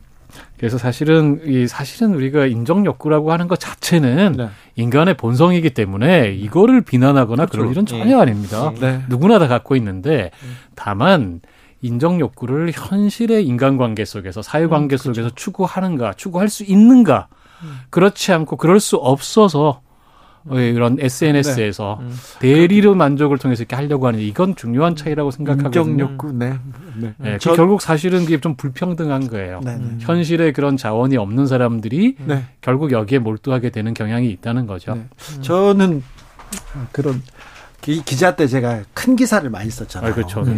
기- 특종이라고 해서 뭐 9시 뉴스에 매일 나오고 맞아요, 맞아요. 이런 거 있잖아요. 그럴 때는 또 이렇게 으쓱해가지고 제가 여의도로 이렇게 한, 좀 지나가면요. 그런 것도 있었다. 아니, 뭐, 그러니까 아니, 뭐, 좋아요를 너무 다 많이 받으셨기 때문에 이제 시큰둥하신 거예요. 아. 좋아요요? 아니 네. 저는 저는 SNS에서 이 반응 같은 아니, 그러니까 거는 이제 네. 통칭해서 네, 그런 통칭해서. 거에 충분히 음, 네. 익숙해지셨기 아, 그런가요? 때문에 예. 저희 저희 흔히 말로 이제 포만감을 음. 충분히 느끼셔서 더 이상 좋아요에 배가 고프지 않은 저, 거죠. 죄송합니다. 자, 네. 그런데 인생샷 그리고 이 인증샷 음. 매우 중요한 그 생활의 한 부분이 된 것 같아요. 네. 그런데 아, 그래서요. 나는 뭐 이 정도 소득이야. 뭐 200만 원, 300, 300만 원을 받, 받, 받아서 이렇게 생활하고 뭐 해. 그런데 이 인생샷을 찍으려고, 이 인증샷을 찍으려고 600만 원을 투자하는 사람을 봤습니다, 제가. 호텔에서 하룻밤에 스위트룸을 빌려, 빌려가지고 옷을 30벌 갈아입고 찍어요. 그러면서 나는 매일 여기 오는 것처럼, 나또 왔어, 이런 것처럼. 30벌을 갈아입고 가네. 근데 이게 트렌드랍니다. 예, 근데 이게 이제 그 실제로 이걸 연구한 연구소도 있더라고요. 아, 그래요? 음. 예, 그래서 이제 그 30대 여성학 연구자인 김지효 씨가 인생샷 뒤의 여자들이라고 하는 와우. 책을 쓰셨는데요. 네. 그 실제로 2019년부터 2022년까지 네, 네. 인스타그램에서 인생, 인생샷 문화에 참여했거나 참여했던 20, 20대 여성 아. 12명을 인터뷰를 해서 쓴 어. 책이에요. 아, 그래요? 예, 그러면 여기에는 이제 어떤 이야기가 나오냐면요. 재밌다. 여, 예, 여기서 이게 자신만이 간직하는 인생샷이 아니에요. 아까 말씀드렸던 음. 무엇보다 여기서 제일 중요한 건 좋아요와 댓글을 제공해주는 조력자들. 음. 그렇죠. 이게 되게 중요하고요. 조력자요. 예, 조력자. 그리고, 예, 그리고 인생샷을 만들어주는 건 이 아름다운 배경. 아까 거기에 뭐 몇백만 원 투자한다고 했지만 음. 실제로 여기서 제일 중요한 분들은 누구냐면요. 그 좋아요와 댓글을 통해서 아름다움을 승인하는 권력들이라는 거예요. 그래서 이게요. 예, 이게 뭐 어떤 표현. 옷 입는지 어디서 찍는지 뭐 어떤 보정 과정 거치는지 이거 다 고- 고민 끝에 어떤 인생샷이 탄생하지만 진짜 인생샷은 어떻게 딱 완성이 되느냐 음. 좋아요와 댓글이 달리면서 음. 이게 완성이 되는 어, 음. 것들이라는 거죠. 그럼 이걸 왜 그렇게까지 하냐라고 하면 우리가 아까도 말씀드렸다시피 이제 이게 사실 생각해 보면 인생샷이라는 건 우리가 우리가 그냥 그냥 떠올리면 하나의 기억이잖아요. 음. 그렇죠. 하나의 기억을 만드는 건데 그 샷이 특이하게도 댓글까지 사후 관리가 필요한 건 음. 그 본질이 기억이 아니라 음. 인정 욕구라는 거죠. 음. 그 귀여운 본질이, 예. 연인께서 헐 그래서 저는 인생샷이 없군요. 그러니까 인생샷이 뭐 그냥 어 이 사진 이 샷 그게 아니에요. 예. 그래서 사실은 이게 인증샷, 인생샷을 남기 위해선 수많은 조력자들의 협력이 필요한 거잖아요. 네. 굉장히 사회적인 행위인데 사실은 알고 보면 되게 또 외로운 행위, 행위기도 외로운 해요. 행위예요. 외로워서 그래요. 아, 그게 맞습니다. 외로워서 그래요. 그게 저도 뭐냐면 외로워요. 너무 많은 분들이 다들 너무나 다 겪고 있는 거겠지만 식당에서 혼자 혼밥하면서 네. 스마트폰만 보고 있어요. 네. 지하철에서 다 스마트폰만 보고, 보고 있어요. 있어요. 커피숍에서 마주 앉아서 서로 스마트폰을 보고 있어요. 음. 그러니까 이게 한국인들이 정말 이 스마트폰에 열광하고 SNS 많이 하면데 근데 또 어, 굉장히 외롭고 우울해하거든요. 음. OECD 통계로 우울증, 우울감 유병률이 36.8% 1위입니다. 저희 알다시피 또 자살률도 오랫동안 1위를 차지하고 있잖아요. 그렇죠. 늘 사람들하고 연결돼 있는데 그 속에서 외로워요. 이 외로움 이거 김만권 선생님께서 이- 이것이야말로 진짜 심각하게 정치적인 문제다라고 쓰신 글을 제가 감명 깊게 읽었거든요. 예. 아니 뭐 실제로 이제 이게 외로워진 사람들이 이 근본적으로 인정 욕구를 우리가 발휘한다라고 자꾸 하는데 이 외로움이라는 것들은 결국은 내가 진짜 어렵고 힘들고 이럴 때 내가 호소할 사람이 없거나 음. 아니면 진짜 인간의 관계 속에서 내가 관계를 맺지 못할 때 음. 이제 생겨나면서 고립되는 현상이거든요. 그렇죠. 그러니까 이게 내가 뭔가 다른 사람하고 잘 지내고 있을지 모르겠지만 겉으로는 잘 지낼 수 있- 있을지 모르겠지만 내가 진짜 마음을 터놓고 내가 뭔지 누구인지를 밝히고 그런 음. 거 밝혔을 때 나를 내가 누구인 지를 확인해 주는 그런 동료들이 없는 상태인 거예요. 음. 그러면 그런 동료들을 결국은 우리는 찾고 인정을 받아야 내가 누구라는 것들을 인정받고 그, 그로부터 내가 안정감을 찾는 행위거든요. 음. 이게 네. 알고 보면. 그런데 이게 주위에는 없는 거죠. 일상생활 속에서는.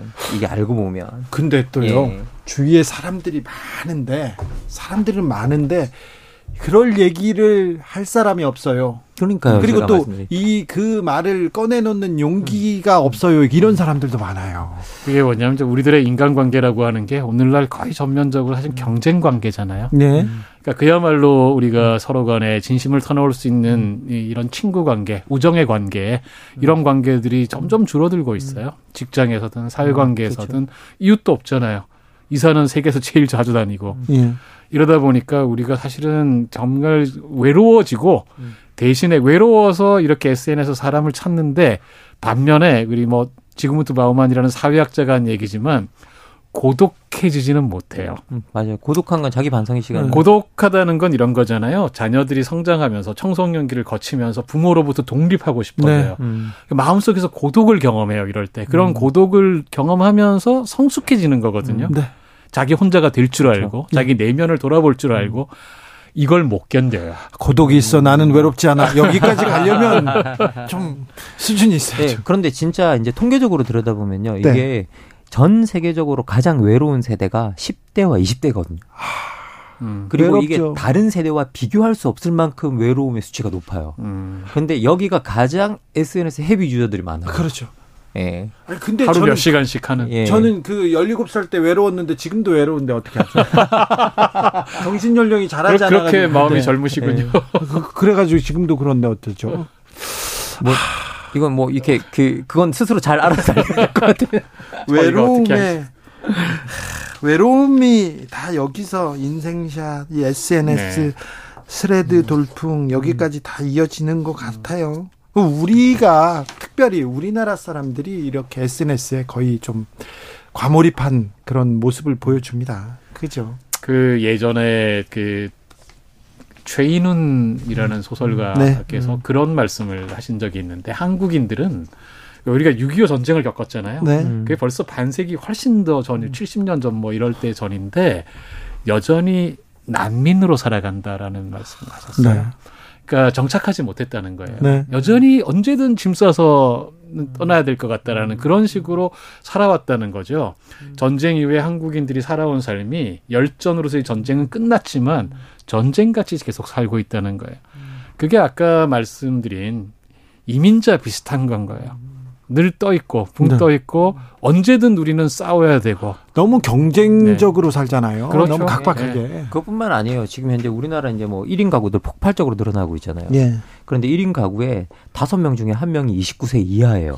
음. 그러면 지금 우리 젊은 이 세대가 1인 가구에서도 가장 넓은 포, 그 비율을 차지하고 있는 거죠. 그렇죠. 그리고 이제 그 다음으로 또 많은 비율을 차지하는 게 30대들이에요. 음. 그럼 20대, 30대들이 우리나라 1인 가구에서 가장 넓은 비율을 차지하고 있는 세력들이고, 그리고 더 큰 문제는 뭐냐면, 이 1인 가구들이 대다수가, 그 상당히 많은 층들이 빈곤층이에요. 맞습니다. 그러니까 이게 빈곤하고 혼자 살고, 그러면서 이게 이 고립되어 외- 고립되어 있는 어떤 그런 상황들이 만들어지는 거죠. 그래서 그럼- 아까 말씀드렸지만 사실은 외로움도 불평등합니다. 네. 음. 그게 성- 가장 심각한 문제죠. 실제로 우리가 이렇게 외로움을 가지고 조사한 한국의 조사한 2018년 한국 리서치 자료를 이렇게 살펴보면 거기에 소득과 관련된 그 조사 자료가 하나가 나오는데 그 가구 소득 200만 원 이하에서 한 40% 정도가 외롭다라고 대답하고 있어요. 네. 그리고 그 40, 그 200만 원 이하에서 외롭지 않다라고 대답하는 사람들이 거의 한 10% 안팎밖에 되지 않는 걸 우리가 실제로 볼 수 있는데 문제는 뭐냐? 이게 200만 원 이상 되면 외롭다를 느끼는 건 좀 비슷비슷한데 외롭지 않다라고 대답하는 사람들이 많아져요. 음. 그러니까 이게 가구 소득과 실제로 이제 외로움이 어. 느 정도 상관이 있다라는 게또 이게 드러나요. 그래서 더 또 아프게 느껴집니다. 아, 음, 그리고 또, 네, 그러게요. 노인들, 청년들, 장년들 다 외로운데. 철학의 맛 오늘의 결정적 한마디로 마침표 찍어 보겠습니다. 박사님.